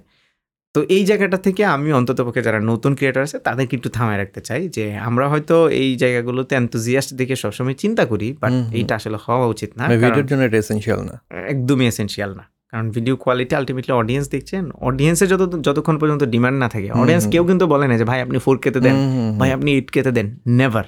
তো অডিয়েন্স যদি কখনো ডিমান্ড করে দেন হয়তো বা হতে পারে, আদারওয়াইজ আই থিঙ্ক এখানেই থেমে থাকা উচিত। আপনি কি ফোর কেতে আপলোড করেন? হ্যাঁ, এখন ফোর কেতে দিই, ছোটো ফোরকেতে আপলোডও ফোরকেতে। রাইট, এটা আমার মনে হয় না যে খুব বেশি মানুষ টেন এইটটি পিতেও দেখে না, সেভেন টোয়েন্টি পিতে মোবাইলে হলে সেভেন টোয়েন্টি পিতে দেখে, সেভেন্টি ফোরকেটা টিভিতে যারা দেখে তাদের জন্য একটু দরকার পড়ে, বড় স্ক্রিনে গিয়ে টেন এইটটি একটু হয়তো বা লেস শার্প মনে হয়। তারপরেও টিভিতে এখন এমন এমন টেকনোলজি আছে হচ্ছে পিক্সেল ক্রিয়েট করে আপস্কেল করে ফেলে, তো ওইটা টেন এইটটি তো অনেক ভালো লাগে। স্টিল ফোরকেটা ইউটিউবে যেহেতু এখন ওই যে ক্যাশটা থাকার ফলে মানে অনেক ইন্টারনেট আছে, ফোর কে অটোমেটিক চলে, কিন্তু তাও ten eighty is still enough, more than enough. Right, প্রথমের দিকে যেটা ইউজ করলেন ক্যামেরা, প্রথমটা ওটা কি ক্যানন এর ছিল? Right, Canon six hundred D. Six hundred D এটা অনেক দিন ইউজ করেছেন? অনেক দিন। এবং ওইটার ফোকাসটা আমি কিভাবে করতাম, আমি মানে দূরে দাঁড়িয়ে, তারপরে হাত আমার যতটুকু লম্বা হতো ক্যামেরা এর বেশি দূরে নিতে পারতাম না, ওইটুকুতেই আমি ফোকাস করতাম। এর জন্য আপনার আগের অনেক ভিডিওতে out of focus out of focus হ্যাঁ, একবার চিন্তা করতাম যে একটা ডামি কিনবো, কিন্তু খুঁজে পাই নাই কোথাও যে ডামি কিনলে আমি ফোকাস করে অন্তত আসতে পারতাম, বাট ডামি কিনতে পাই নাই। তারপরে এবং তখন যে ল্যাপটপের স্ক্রিনে আমি এডিট করতাম, ওই ল্যাপটপের স্ক্রিনটাও এত ঝাপসা ছিল আমি নিজে বুঝতামও না যে এটা আউট অফ ফোকাস, ওইভাবেই আপলোড করতাম। অ্যান্ড অডিয়েন্সও কখনো এটা নিয়ে কমপ্লেন করে নাই, কেন যেন কমপ্লেন করা নাই, কারণ আমার তো কমপ্লেন করার ওয়েও ছিল না, রাইট? কারণ মানুষ এমনি তো ঝাপসা ভিডিও দেখতো না বেশিরভাগ সময়। সবচেয়ে বড় কথা হলো, যদি এই জিনিসটা জানতে হয় আপনার ভিডিওটাই দেখতে হবে, এটার আসলে অল্টারনেটিভ ছিল না। আমি ওই যে প্রথম যেটা দিয়ে আমি আমি আগে থেকে ফটোগ্রাফির আমার শখ ছিল, তো আমার ক্যামেরা মানে ইউটিউবে ভিডিও প্রথম আমি ক্যামেরা ছাড়া দিয়েছি, বাট তখন আমার স্টিল ক্যামেরা আছে, আমার ছিল তখন হলো নিকনের ডি সেভেন থাউজেন্ড, তো ওইটা দিয়ে ফটোগ্রাফির জন্য ওটা আর কি বেশ ভালো ক্যামেরা ছিল তখন। তো আমার মনে হয় চার নাম্বার না পাঁচ নাম্বার ভিডিওতে আমি চিন্তা করলাম যেহেতু ভিডিও করছি, ক্যামেরা আছে পরে কেন ইউজ করবো না, তো এরপরে আমি ওটা ইউজ করা শুরু করি। তবে জীবনেও তো আমি ওটার ভিডিও করে দেখি নাই, যেদিন ভিডিও করার দরকার হলো ওই দিন ভিডিও মোডে গিয়ে ভিডিও করতে বসলাম।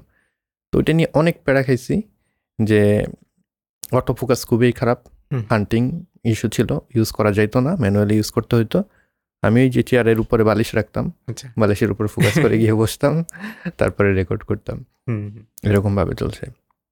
আপনি যেহেতু নাইনটিস কিড, ওই যে আমাদের এখানে লেখা আছে ব্যাক টু নাইনটিস কিড, তো ওই সময়কার কোন টেকনোলজিটা আপনি সব থেকে বেশি ভালো লাগতো আর এখন মিস করেন, যে ওই জিনিসটা এখন নাই?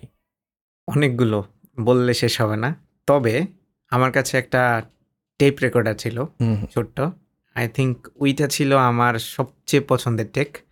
ওইটাতে একে তো হ্যাঁ ওয়াকম্যান টাইপের, কিন্তু ওয়াকম্যান তো আর আমরা আমাদের এফোর্ড করতে পারতাম না, ওয়াকম্যানেরই যেগুলো ডুপ্লিকেট বা সনির ওয়াকম্যান তো তখন মানে যারা একদম হ্যাঁ এখন যারা iPod use iPad then iPhone use করে তারা হলো তখন সনির ওয়াকম্যান ইউজ করতো। হ্যাঁ, তো ওয়াকম্যান দেখেই ইন্সপায়ার্ড, ওয়াকম্যানের যে অ্যাডগুলো আসতো ওই অ্যাডগুলো দেখে তো ওয়াও। তখন চিকন একটা হেড হেডসেট ছিল, ওভার ইয়ার হেডফোন, তো ওইটা দেখে খুব ইচ্ছা হতো যে কোনো দিন যদি ওইটা কিনতে পারতাম। তো তখনকার হেডফোনগুলো ইয়ারফোনগুলো যেগুলো ছিল সাউন্ড কোয়ালিটি তো একদমই বাজে ছিল, বাট স্টিল কানে লাগাইলে না কেমন যেন একটা আরে অন্যরকম ফিল হইতো।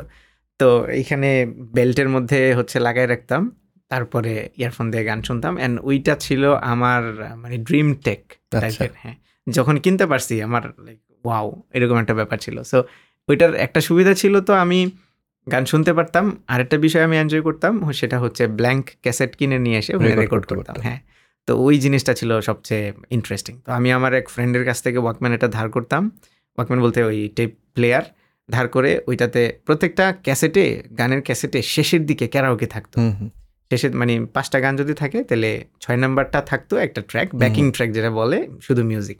তো আমি কী করতাম, আমার ওই ফ্রেন্ডের টেপ প্লেয়ারটার মধ্যে ইয়াটা বাজাইতাম ক্যারাওকেটা, আর আমারটার মধ্যে ব্ল্যাঙ্ক ক্যাসেট দিয়ে রেকর্ড করতাম, তারপরে আমি গান গাইতাম দুটোকে মিক্স করে। ওইটা মানে খুব এনজয় করতাম, পুকুর পাড়ে বসে বসে করতাম এটা রাতের বেলায়।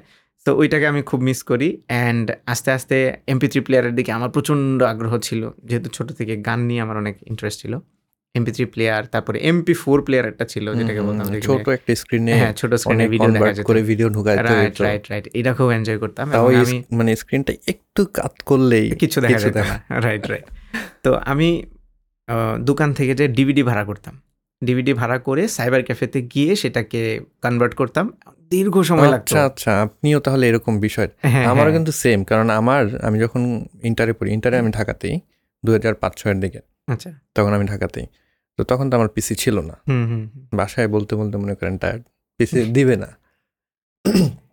তখন আমার আসলে ওই একটা পেন ড্রাইভ ছিল, আমার টেক বলতে আমার কাছে ওই পেন ড্রাইভের এক্সেসই ছিল। আচ্ছা, সাইবার ক্যাফেতে যাইতাম, বিশ টাকা তিরিশ টাকা করে ঘন্টা এরকম, তো ওখানে গিয়ে নেট ব্রাউজ করতাম, আর যে যে জিনিস আমার প্রয়োজন হতো বা ভালো লাগতো ওইটাকে ডাউনলোড করে ওই পেন ড্রাইভেই থাকতো, ছবি থেকে শুরু করে সব কিছু ওইটাকেই পকেটে নিয়ে ঘুরতাম আর কি, রাইট। আর আমার ছিল এমপি থ্রি প্লেয়ার, একটা মেমোরি কার্ড ছিল ছোট্ট, একশো একশো আঠাশ এমবির একটা ছিল, পাঁচশো বারো এমবির একটা ছিল, তো ওই কার্ডগুলোতে দিতাম। আর মুভি কনভার্ট করতে আমার এখনও মনে আছে যে সাইবার ক্যাফেতে আমি এক ঘন্টার জন্য নিতাম, নেওয়ার পরে বিশ টাকা দিতাম, আর ওখানে কনভার্ট ফিফটি পার্সেন্ট হয়েছে, এখন আমার বের হয়ে আসতে হবে, তারপরে বসে থাকতাম যে পরে কে ঢুকে, ওই ব্যক্তিকে একটু রিকোয়েস্ট করতাম ভাই এটা একটু মিনিমাইজ করে রাখেন, মিনিমাইজ করে রাখে আপনি আপনার কাজ করেন, পরে এটা শেষ হলে আমি নিয়ে যাব। এখন তো একদম সাইবার ক্যাফে নাই বললেই চলবে না, একদমই নাই, যে ওইটা আমাদের সময় একটা অন্যরকম জিনিস ছিল, আমাদের জন্য এটা একটা রেভলিউশন ছিল। এবং আমার কম্পিউটারের হাতে খড়িও কিন্তু ওই সাইবার ক্যাফে থেকে।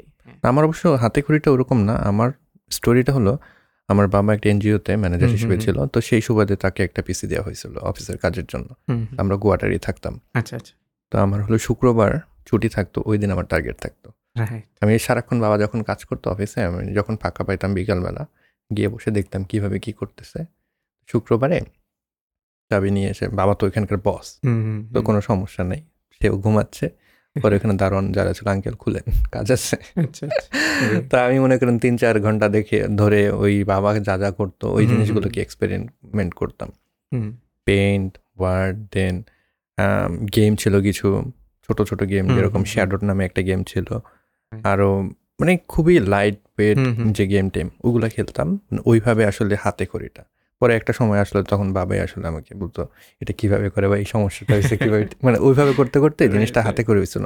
আমি প্রিভিলেজ যে আমি প্রথম আমার কম্পিউটার হাতে পাইলাম হলো, যদিও নিজের কম্পিউটার না, বাট সৌভাগ্য হয়েছিল দুই হাজার সালের দিকে কম্পিউটারটা দেখার, বা ওখানে আমাকে অ্যাক্সেস ছিল কিছু একটা করতে পারবো বা শিখতে পারবো এই জিনিসটা ছিল। এবং আমি প্রথম কম্পিউটার দেখি দুই হাজার চার সালে, তাও সেটা গ্লাসের ভেতর থেকে কাছে যেতে দেয় নাই। আমাদের স্কুলে প্রথম কম্পিউটার দুই হাজার চার সালে আসে এবং কম্পিউটারটা রাখা ছিল আমাদের গ্রামে। একে তো আমাদের স্কুল ছিল টিন শেডের বিল্ডিং, কিন্তু ওই কম্পিউটার আসবে এই জন্য একটা পাকা ঘর বানানো। আসলে এটা কেন ছিল বলেন তো? আমার ওই যে নো আইডিয়া, কম্পিউটারের জন্য আলাদা একটা রুম ছিল এবং ওটা একদম পরিষ্কার রাখতে হবে, স্যান্ডেল খুলে ঢুকতে হবে, না অপারেশন থিয়েটারে ঢুকতেছে এরকম একটা অবস্থা ছিল। এরকমই, কারণ ওই সময় টেকটা তো সেনসিটিভ ছিল, এক্সপেন্সিভ ছিল, মানে তখন মানুষ ভাইরাস বলতে মনে হয় ওই ভাইরাসটাকে বুঝতো, এরকমও কিছুটা আছে। তো আমাদেরকে গ্লাসের বাইরে থেকে দেখাতো যে এইটা কম্পিউটার, এবং এই চার থেকে আট পর্যন্ত আমি ওই গ্লাসের ভেতর পর্যন্ত দেখছি। দুই হাজার আটে গিয়ে প্রথম আমি কম্পিউটার টাচ করি অ্যান্ড ইউজ করা শুরু করি। যেহেতু আমার, আপনি জানেন আমার, তুমি অজপাড়ায় গিয়ে আমি ছিলাম, কিশোরগঞ্জের নিকলি। পার্সোনাল কম্পিউটার কত সালে হয়? পার্সোনাল কম্পিউটার হয় দুই হাজার দশে, ঢাকায় আসার পরে। ঢাকায় আসার পরে ঢাকায় আসার পরেও না, মানে আমি যখন এইচএসসি পরীক্ষা দিই দশে, তখন আমি মফস্বলে ছিলাম। ওখানে থাকা অবস্থায় আমার বাবা দেশের বাইরে ছিল, ওখান থেকে একটা ল্যাপটপ পাঠায়। আপনার আর আমার মোটামুটি সিমিলার। আমি দুই হাজার নয় এর দিকে আমার মানে নিজের একটা কম্পিউটার হয়, এর আগে যত কিছু মোবাইল ফোন দিয়ে করতাম আর কি। হ্যাঁ, আমারও মোবাইল ছিল, মোবাইল অনেক আগে থেকে ইউজ করতাম, বাট স্মার্টফোন যদি বলি ট্রু স্মার্টফোন, সেটা আট থেকে ছিল। সেটা নোকিয়ার ই সিক্সটি ফাইভ একটা ফোন ছিল, যেখানে আমি ইন্টারনেট ব্রাউজ করতে পারতাম। বা এই আইটি বা টেকনোলজি, ইন্টারনেট, এই জিনিসগুলো আমার ওইটা দিয়ে শুরু হয়। যদি মোবাইলের কথা বলি, পিসিটা হয় হচ্ছে দুই হাজার দশ থেকে। আট থেকেই আমি সাইবার ক্যাফেতে যেতাম, কিন্তু ওই ট্রুলি যে আসলে এই জিনিসগুলোতে ইন্টারেস্ট জায়গাটা, সেটা আমার মোবাইল দিয়ে হয়। আমারও ওইরকমই হবে দুই হাজার সাতের দিকে সম্ভবত। সিমেন্সের একটা মোবাইল ছিল, জাভা মোবাইল আর কি। হ্যাঁ হ্যাঁ, তখন তো সিমেন্সের মোবাইলগুলো অনেক পপুলার, রাইট? মাঝখানে জয়স্টিক ছিল, জয়স্টিক ছিল, রাইট রাইট।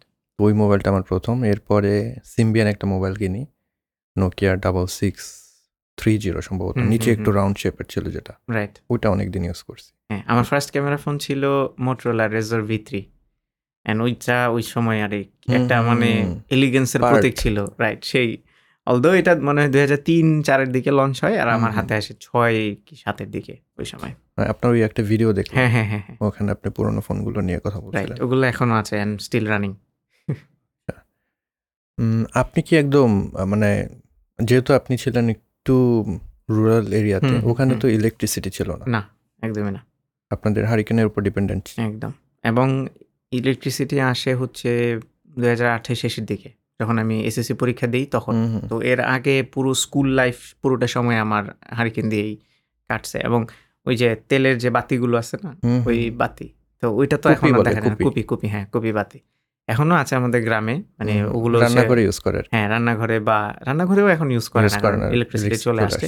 ওগুলো মানে ঐতিহাসিক জিনিস হিসেবে রেখে দিয়েছে আর কি, কুপি বাতি, তারপরে ফ্লোরে বসার পিড়ি, এই ধরনের কিছু জিনিসপত্র এখনো আমি মানে ওই ছোটবেলার কথা মনে পড়ে ওগুলো দেখলে।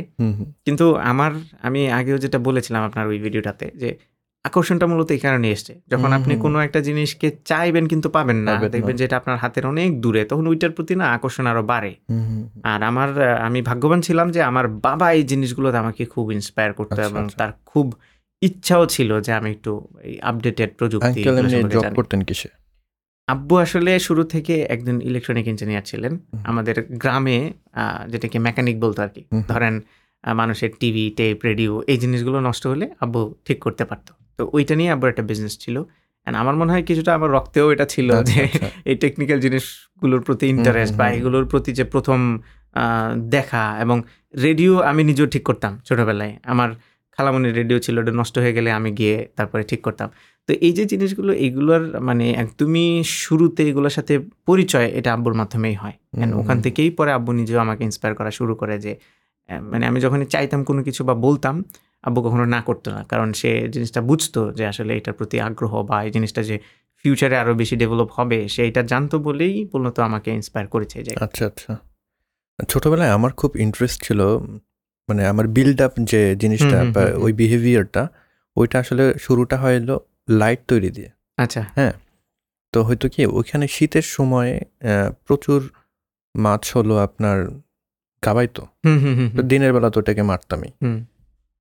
আমাদের ওইখানে বলা হলো, আপনাদের দিকে জানি না, ওই একটা বাঁশের মাথায় কুচ টাইপের লাগানো, ওটাকে আমাদের ওইদিকে বলা হলো ফুলকুচি, এখন আপনাদের ওইদিকে কি বলে জানি না, ফুলের মতো দেখতে তো অনেকটা, এর জন্য আমাদের এখানে কুচ বলে। আচ্ছা আচ্ছা, তো ওইটা দিয়ে আমরা তো দিনের বেলা মারতামই, তো ওই লাইট তৈরি করতাম, লাইট তৈরি করে রাতের বেলা, আবার রাতের বেলা তো মাছগুলো মাছগুলো একদম চুপচাপ বসে থাকে, তা আমার টার্গেট ছিল লাইট বানাবো, রাত্রেবেলা ফ্রেন্ড ছিল ওকে নিয়ে বাড়ির চারপাশে বা আশেপাশে যাবো, মাছ ওইটাকে দিয়ে ধরবো। ছোটবেলায় আমিও করেছি প্রচুর, কারণ আমাদের হাওর অঞ্চল তো ওখানে এই জিনিসটা, এর জন্যই আমি বললাম জিনিসটা যে আপনিও কি এরকম করতেন। অনেক জনপ্রিয়, আমাদের ওখানে লাইট ছিল এরকম যে পাম্প দিয়ে একটা লাইট জ্বালাতো না, হ্যাঁ হ্যাঁ, তো ওই লাইটগুলো আমাদের এখানে তখন অনেক জনপ্রিয়, ওটা তো আর আমরা পাইতাম না, রাইট, বড় যারা প্রফেশনাল হ্যাঁ হ্যাঁ হ্যাঁ ওরা ওটা দিয়ে করতো। আমি হচ্ছে ওই সাথে লাইট নিয়ে ঘুরতাম আর কি, এক্সপিরিয়েন্স আছে এরকম, অনেক রাতে ভোর রাতে উঠে নৌকায় করে আমরা মাছ ধরতে যেতাম।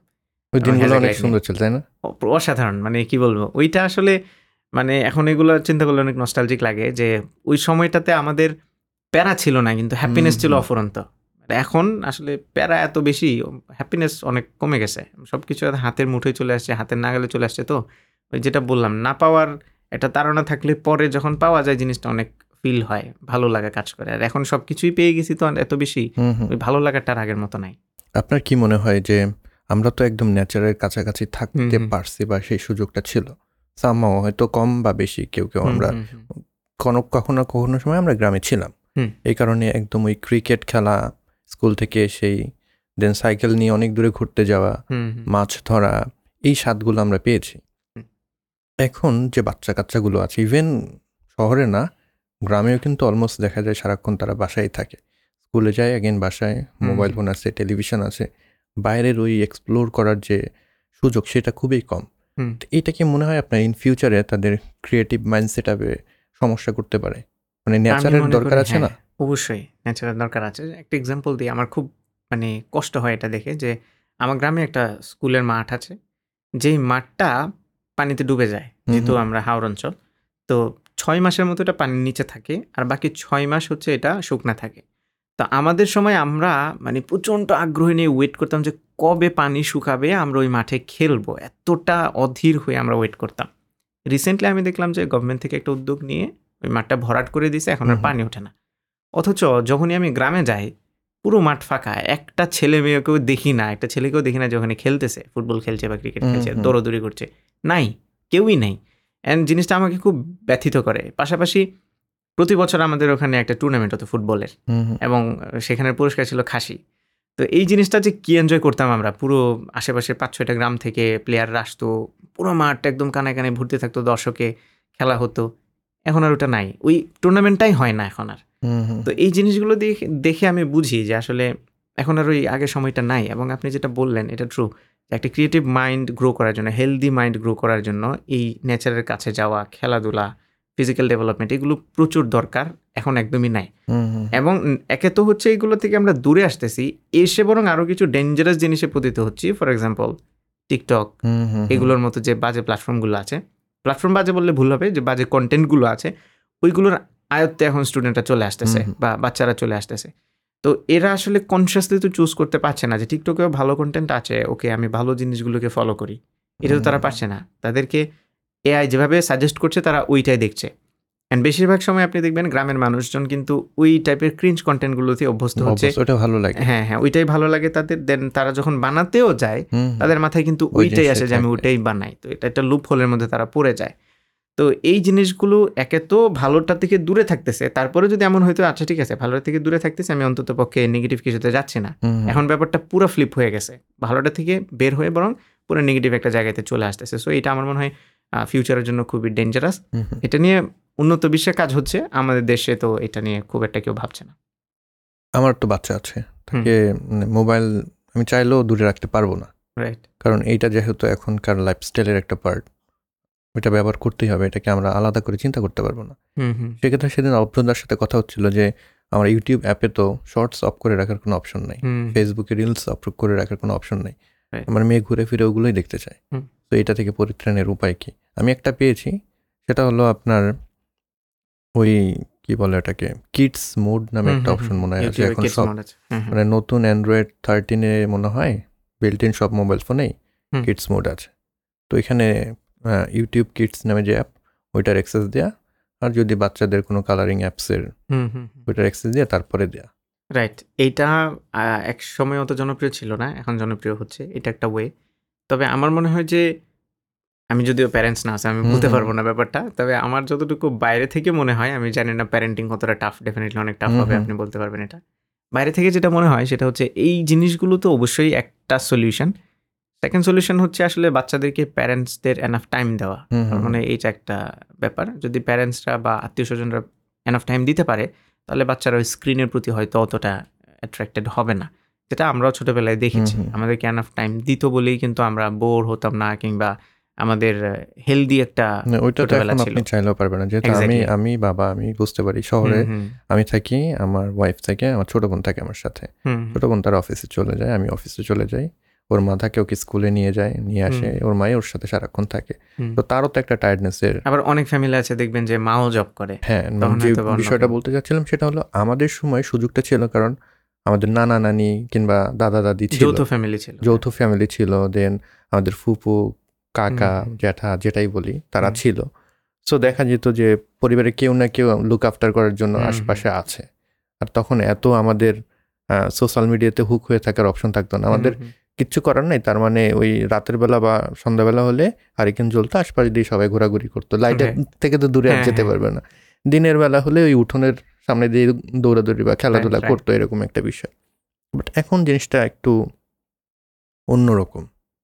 না, আমাদের মনে হয় যে এই ইউটিউব, ফেসবুকের মতো প্ল্যাটফর্ম কিংবা নীতি নির্ধারক লেভেলে এই জিনিসগুলো নিয়ে আরও রিসার্চ করা উচিত। ডেফিনেটলি সলিউশন আছে, ছোটো ছোটো সলিউশন ডেভেলপ হচ্ছে, এগুলো হয়তো সবার হাতে হাতে পৌঁছচ্ছে না বা সবাই এটা ইউটিলাইজেশন করতে পারছে না। আমি যেটা মনে করি যে এখন তো সবাই সব কিছু ট্র্যাকিং করছে, আমি মোবাইলটা হাতে নিচ্ছি, ক্যামেরা তো, কারণ দেখা গেছে অনেকে ওই যে মাইক্রোফোন দিয়ে শুনে, এরকম অভিযোগও আছে, রাইট?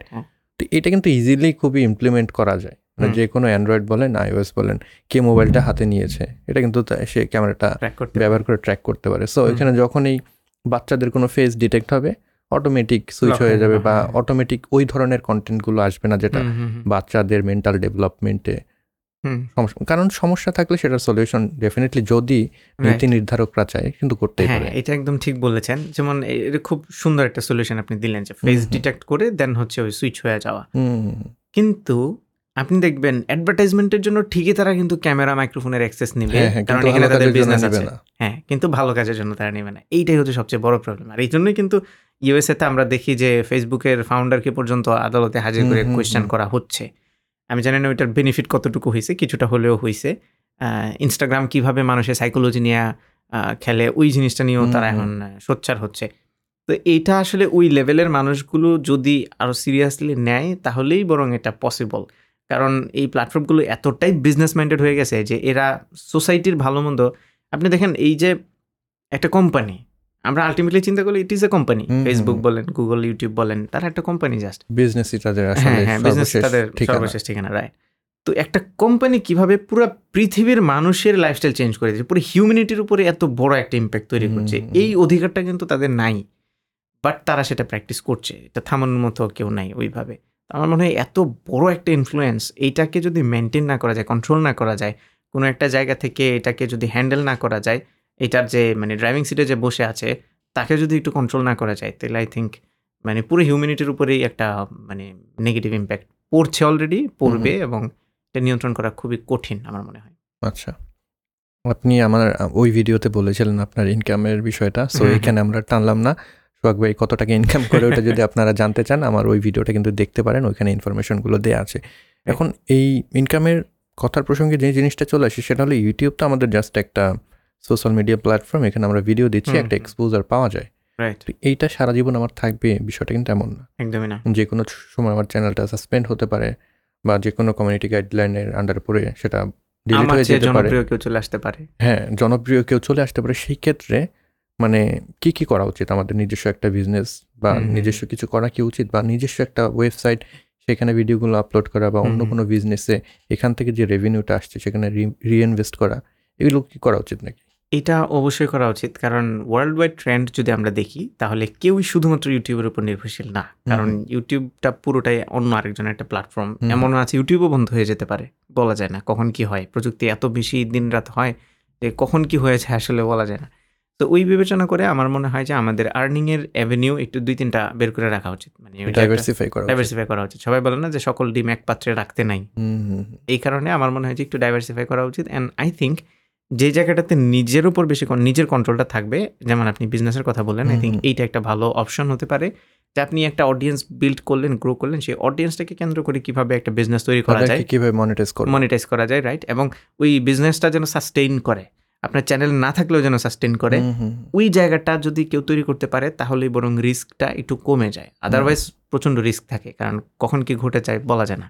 আর আপনি যেটা বলছেন শুধুমাত্র যে চ্যানেল সাসপেন্ড হওয়া কিংবা ইউটিউব বন্ধ হয়ে যাওয়া তা না, আপনার নিজেরও তো ইন্টারেস্ট কমে যেতে পারে, তাই না? একটা সময় ক্যামেরার সামনে কথা বলতে ভালো না লাগতে পারে, একটা সময় গিয়ে মনে হতে পারে যে থাক আর কত, এবারে একটু বিজনেসের দিকে যায়। এবং আমার মনে হয় একটা প্যাসিভ ইনকামের ব্যবস্থা করাটা বেশি জরুরি, কারণ অ্যাক্টিভ এখন সবাই প্যাসিভ ইনকামের দিকে যায়, অথবা প্যাসিভ ইনকাম না হলেও অন্তত আপনি যেন লিডিং পজিশনে থেকে জাস্ট গাইড করে কিছু মানুষকে দিয়ে কাজ করিয়ে নিতে পারেন, ওই জায়গাটা তৈরি করাটা বেশি ইম্পর্টেন্ট। নিজেই যদি মানে গরুর মতো খেটেই যাই খেটেই যাই একটা বয়স পরে গিয়ে তা সেটা পসিবল না। এই কারণে কিন্তু আমিও আমার টিম বড় করছি, একটা প্রসেস ডেভেলপ করছি যে অন্তত পক্ষে আমার অ্যাবসেন্সেও যেন কাজগুলো হয়, বা আমি যেন চাইলে একটু রেস্ট নিতে পারি, ওই জায়গাটা আমি ক্রিয়েট করার চেষ্টা করছি। অ্যান্ড সবার আমি বিশ্বাস করি কন্টেন্ট ক্রিয়েশন শুরু করার শুরু থেকে প্ল্যানটা রাখা উচিত, শুরু থেকেই হয়তো আবার স্টার্ট করলে আবার জিনিসটা হবে না, একটা পর্যায়ে যাওয়ার পরে চিন্তা করতে হবে যে না আমাকে সেকেন্ডারি কিছু একটা করে রাখতে হবে। আপনার নিজস্ব এখন যে বিজনেসটা আছে টেকালয়, সেটা আপনি কি মনে করে ক্রিয়েট করলেন, বা এই যে এডুকেশনাল প্ল্যাটফর্ম নিয়ে আসা সেই চিন্তাটা আপনার মাথায় কেন আসলো? এটার অনেকগুলো কারণ। প্রথম কারণ হচ্ছে আমি প্ল্যানিংটা কিন্তু অনেক আগে থেকে করেছিলাম, লাইক দুই হাজার পনেরো ষোলো থেকেই আমার প্ল্যান ছিল যে আমি করব, কিন্তু করব করব করে একটা জায়গাতে আমি যে আটকে যেতাম সেটা হচ্ছে আমার যে মৌলিক ধারণাটা, মানুষকে ফ্রিতে আমি একটা জিনিস শিখাবো, আমার মৌলিক ওই ধারণাটা আমাকে বাধা দিত যে না আমি পেইড কোনো কিছু মানুষকে বলতে পারবো না, আমি বলতে গেলে গায়ে লাগবে যে আমি তো ফ্রিতে মানুষকে দেই, কৃপণতা করি না, এটা হচ্ছে আমার ইউনিক সেলিং পয়েন্ট। সবাই বলে যে ভাই আপনি কৃপণতা করেন না, যা আছে সবই দিয়ে দেন। তো ওই জায়গাটা থেকে আমার মনে হয়েছে যে আমি যদি পেইডে যাই মানুষ আমার কন্টেন্টের প্রতি আগ্রহ হারাবে, তারা ভাববে যে হয়তো বা সোহাগ ভাই পেইডের জন্য সব রেখে দিছে, ফ্রিতে দিচ্ছে না। এই যে একটা দ্বিধাদ্বন্দ্ব, এইখান থেকে আমি কিন্তু এই জিনিসটাকে প্রলং করতে করতে করতে করতে ফাইনালি যখন একদমই পিক আওয়ার, যখন সবাই এই কাজটা করছে এই কোভিডের টাইমে, তখনও আমি করি নাই, তখনও আমার কাছে মনে হয়েছে যে না আমি ফ্রিতেই থাকবো। বাট আমার এই নাম সিলেকশন করাটা সব কিছুই সোলোতে করা ছিল। আচ্ছা, পরে এসে আমি একটা জিনিস রিয়েলাইজ করলাম যে আমি আসলে পিছাইতে পিছাইতে এমন একটা জায়গায় এসেছি যে আমি চাচ্ছি মানুষকে ফ্রিতে দিতে, কিন্তু ফ্রিতে আসলে এই জিনিসটা এত সুন্দরভাবে দেওয়া পসিবল না। যেমন আমার কোর্সে আমি সাপোর্টের ব্যবস্থা রাখছি, স্টুডেন্টরা আমার সাথে ওয়ান টু ওয়ান কমিউনিকেট করে সাপোর্ট নিতে পারছে, এইটা আমি ফ্রিতে চাইলেও দিতে পারবো না। আমি যদি মন থেকেও চাই যে আমি ফ্রিতে দেবো সাপোর্ট, নট পসিবল, কারণ আমার মানে দিনে চব্বিশ ঘন্টাই তো সময়, অল মানে at the end of your day সবাই কিন্তু টাকা পয়সার দরকার আছে, রাইট রাইট একে তো আমার নিজের টাকা পয়সার দরকার, দ্বিতীয়ত আমি ওই টাইমটা অ্যালোকেট করতে পারবো না, কারণ যখনই ফ্রিতে আমি দিয়ে দেবো তখন হাজার হাজার মানুষ আমাকে নক দিবে, আর আমি ওইটাকে মেনটেন করতে পারবো না। দ্বিতীয়ত অনেক মানুষ আছে যারা টিউটোরিয়াল দেখে শিখতে পারে না, তারা ওয়ান টু ওয়ান গাইডলাইন কলমে শিখতে চায়। আমি যতই টিউটোরিয়াল দেই না কেন ওই ব্যক্তি দিন শেষে এসে এমন সময় এমন লোক আছে যারা ফোন দিয়ে বলে যে ভাই আমি অনলাইনে শিখতে পারবো না, আপনার কাছে এসে আমি শিখবো। তো ওই ব্যক্তিকে ওই ব্যক্তিকে টিউটোরিয়াল দেওয়া তো একদমই লাইক বৃথা। তো এই চিন্তা থেকেই মূলত আমি ভাবলাম যে তাহলে গঠনমূলক কিছু করা উচিত, যেখানে মানে এক একজন মানুষ এক একভাবে শেখে। তো যেই মানুষগুলো আসলে টিউটোরিয়াল দেখে শিখতে পারছে না, কেবল তাদের জন্য হচ্ছে আমার এই প্ল্যাটফর্মটা। অ্যান্ড আমি দেখলাম যে ওইটা পরিমাণে অনেক বেশি, আমরা যতটা ভাবি যে ওরকম নাই কেউ, অনেক বেশি মানুষ আছে যারা চায়। পাশাপাশি আমার কাছে মনে হয়েছে আমার আরেকটা, আমি জানি না এটা নিজের প্রশংসা হয়ে যাবে, অনেকেই বলে যে আমি নাকি ভালো বুঝাইতে পারি। আচ্ছা, এটা আমি জানি না কতটুকু, কারণ এটা আপনার চ্যানেলের একদম যদি বেসিক বলি এই জিনিসটাই কিন্তু আপনি এই পর্যন্ত নিয়ে আসছে, রাইট? আপনার কথা আমরা সহজে বুঝতে পারি, রাইট? তা আমি ফিল করলাম যে যেহেতু অন্যরাও এই কাজটা করছে আর আমার যেহেতু এরকম একটা স্কিল আছে যে আমি মানুষকে বোঝাতে পারি, তাহলে এই স্কিলটা আমি একটা ভালো ভালোভাবে অ্যাপ্লাই করি। যদি আমার এই প্ল্যাটফর্ম থেকে কিছু মানুষ ভালো কিছু করতে পারে তাহলে আমার মনে হয় এটা আমার জন্য একটা সাকসেস। আর একটা বিষয় অ্যাড করতে চাই, সেটা হলো গিয়ে ওই যে আপনি বললেন ইন্টিগ্রিটির বিষয়টা, যে আমি তো ফ্রিতে দিচ্ছি, টাকা দিয়ে আমি আবার দেবো, সবার দলে আমিও নাম লেখাবো, মানে জিনিসটা কেমন, ওই একটা দ্বিধাদ্বন্দ্বে ছিলাম। তো এইখানে একটা জিনিস অ্যাড করা যায়, সেটা হলো গিয়ে আপনি দিচ্ছেন না ঠিক আছে, বাট অন্য কিন্তু থেমে নাই, রাইট? আপনার কন্টেন্টের উপরে আপনার আসলে একটা কন্ট্রোলিং আছে, রাইট? এখানে আমি সব থেকে বেস্টটা দেবো, বা আমার কাছ থেকে টাকা খরচ করে যে জিনিসটা কিনবে বা কোর্সটা করবে তাকে আমি আমার সব থেকে বেস্টটা দেবো। কিন্তু আপনি তো জানেন অন্য কেউ কীরকম করছে, হয়তো সে শুধুমাত্র বিজনেসের জন্যই করছে। সেক্ষেত্রে অনেকেই চাইবে আপনার কাছ থেকে করার জন্য, বা আপনার কথা অনেকেই বুঝবে। সব টিচারের কথা কিন্তু সবাই বোঝে না, এক একজনের শেখানোর অ্যাবিলিটি এক এক রকম, এক একজন শিখতে পারে এক এক রকমভাবে।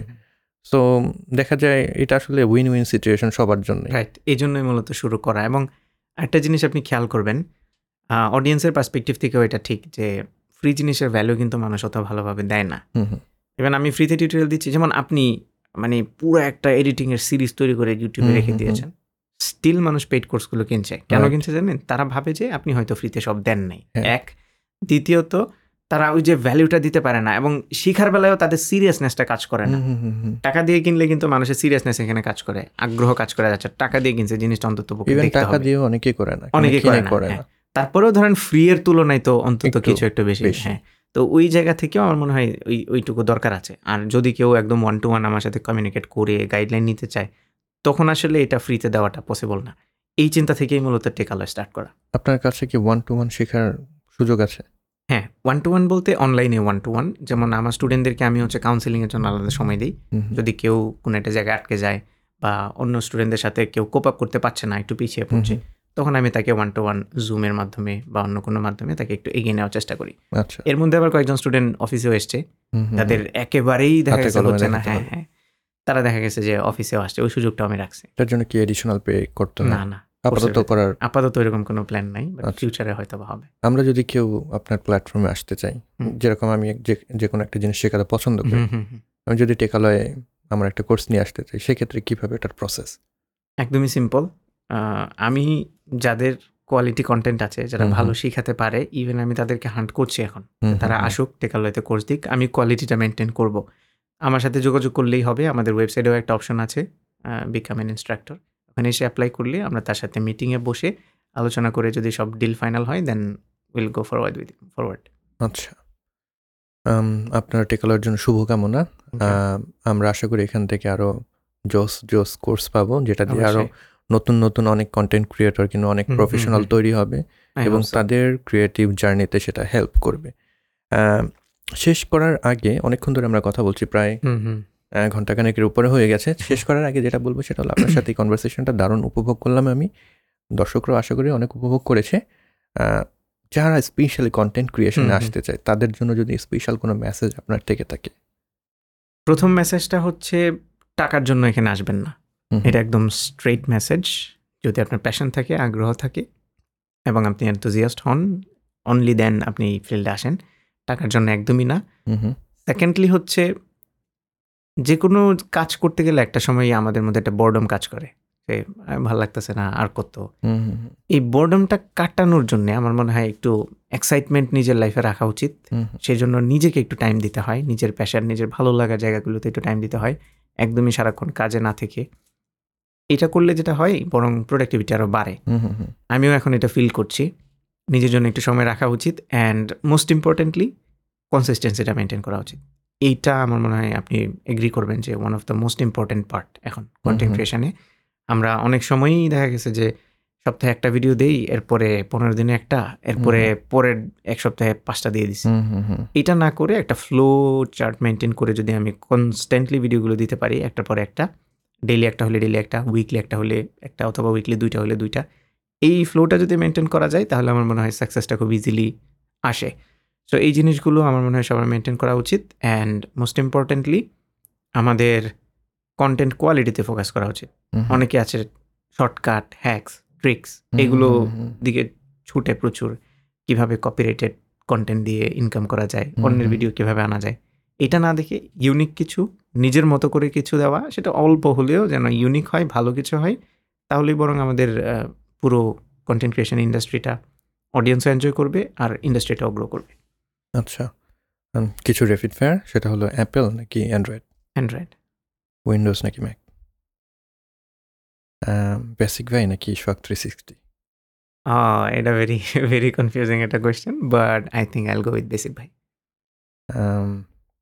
PhD or YouTube? আমার এখনো পর্যন্ত পিএইচডি করার প্ল্যান আছে, বাট ইউটিউব। টেকালয় আর ইউটিউব? ইউটিউব। ওকে, তো এইখানে যে আসলেন, এইখানে আসার পরে এই স্টুডিওতে এমন কোনো জিনিস কি আপনার ভালো লেগেছে যেটা আপনি ইমপ্লিমেন্ট করতে চান? প্রতিটা জিনিস ভাই, এভরিথিং। আমি যেহেতু টেকের মানুষ, তো এখানে যে কটা টেক দেখছি, আপনার শেলফগুলোতে তাকায় যখন দেখতেছি, প্রত্যেকটা জিনিসই আমার পছন্দ। অ্যান্ড স্পেশালি আপনার লাইটিং টেকনিক, এটা এটা আমি অলওয়েজ চাই অ্যাপ্লাই করতে, বাট সবসময় পারি না। যেমন আমার এখানে আপনি দেখবেন আমার হেয়ার লাইট নাই, যেটা আপনি দিয়েছেন এখানে। হেয়ার লাইট নাই এর অনেকগুলো কারণ। প্রথম দিকে স্পেস ছিল না, পরে এখন এত স্পেস হয়েছে যে আমি ওইটা আর দিতে পারতেছি না। হ্যাঁ হ্যাঁ, কই দিব, কেমনে দেব, ফ্রেমে চলে আসে, নানান ঝামেলা। তো আমার মনে হয় আপনার থেকে লাইটিং টেকনিকটা আমার অ্যাডপ্ট করা উচিত, শেখা উচিত, এবং এখানে এসে আমি স্পেশালি লাইটিং টেকনিকটার উপরেই বেশি ফোকাস দিচ্ছি। না, এই জিনিসগুলো আমার করতে হবে। পডকাস্ট টেকে, মানে বাংলাদেশে তো পডকাস্ট পুরো ধারণাটাই একদম নতুন। টেকে পডকাস্টের ফিউচার কীরকম? আমাদের দেশে পডকাস্টের ফিউচারটা অলদো স্লোলি আগাচ্ছে এখন, বাট আই থিঙ্ক একটা সময় গিয়ে মানুষ রিয়েলাইজ করবে। আবার একটা জিনিস খেয়াল করবেন, লম্বা ফরম্যাটের কন্টেন্ট কম মানুষ দেখে, কিন্তু যারা দেখে তারা একদমই লাইক কোর এঙ্গেজড অডিয়েন্স থাকে এবং তারা রেগুলার অডিয়েন্স হয়। আমি খুবই সারপ্রাইজ হয়েছি যে আমার এই পডকাস্টটা অ্যাপেল পডকাস্টেও অনেকে দেখছে, মানে শুনছে, তারপর গুগল পডকাস্টেও শুনছে। আমি নিজেও কিন্তু নিজেও কিন্তু গুগল পডকাস্ট ইউজ করি না, মানে অডিও ফর্মে খুব কমই পডকাস্ট কনজিউম করা হয়।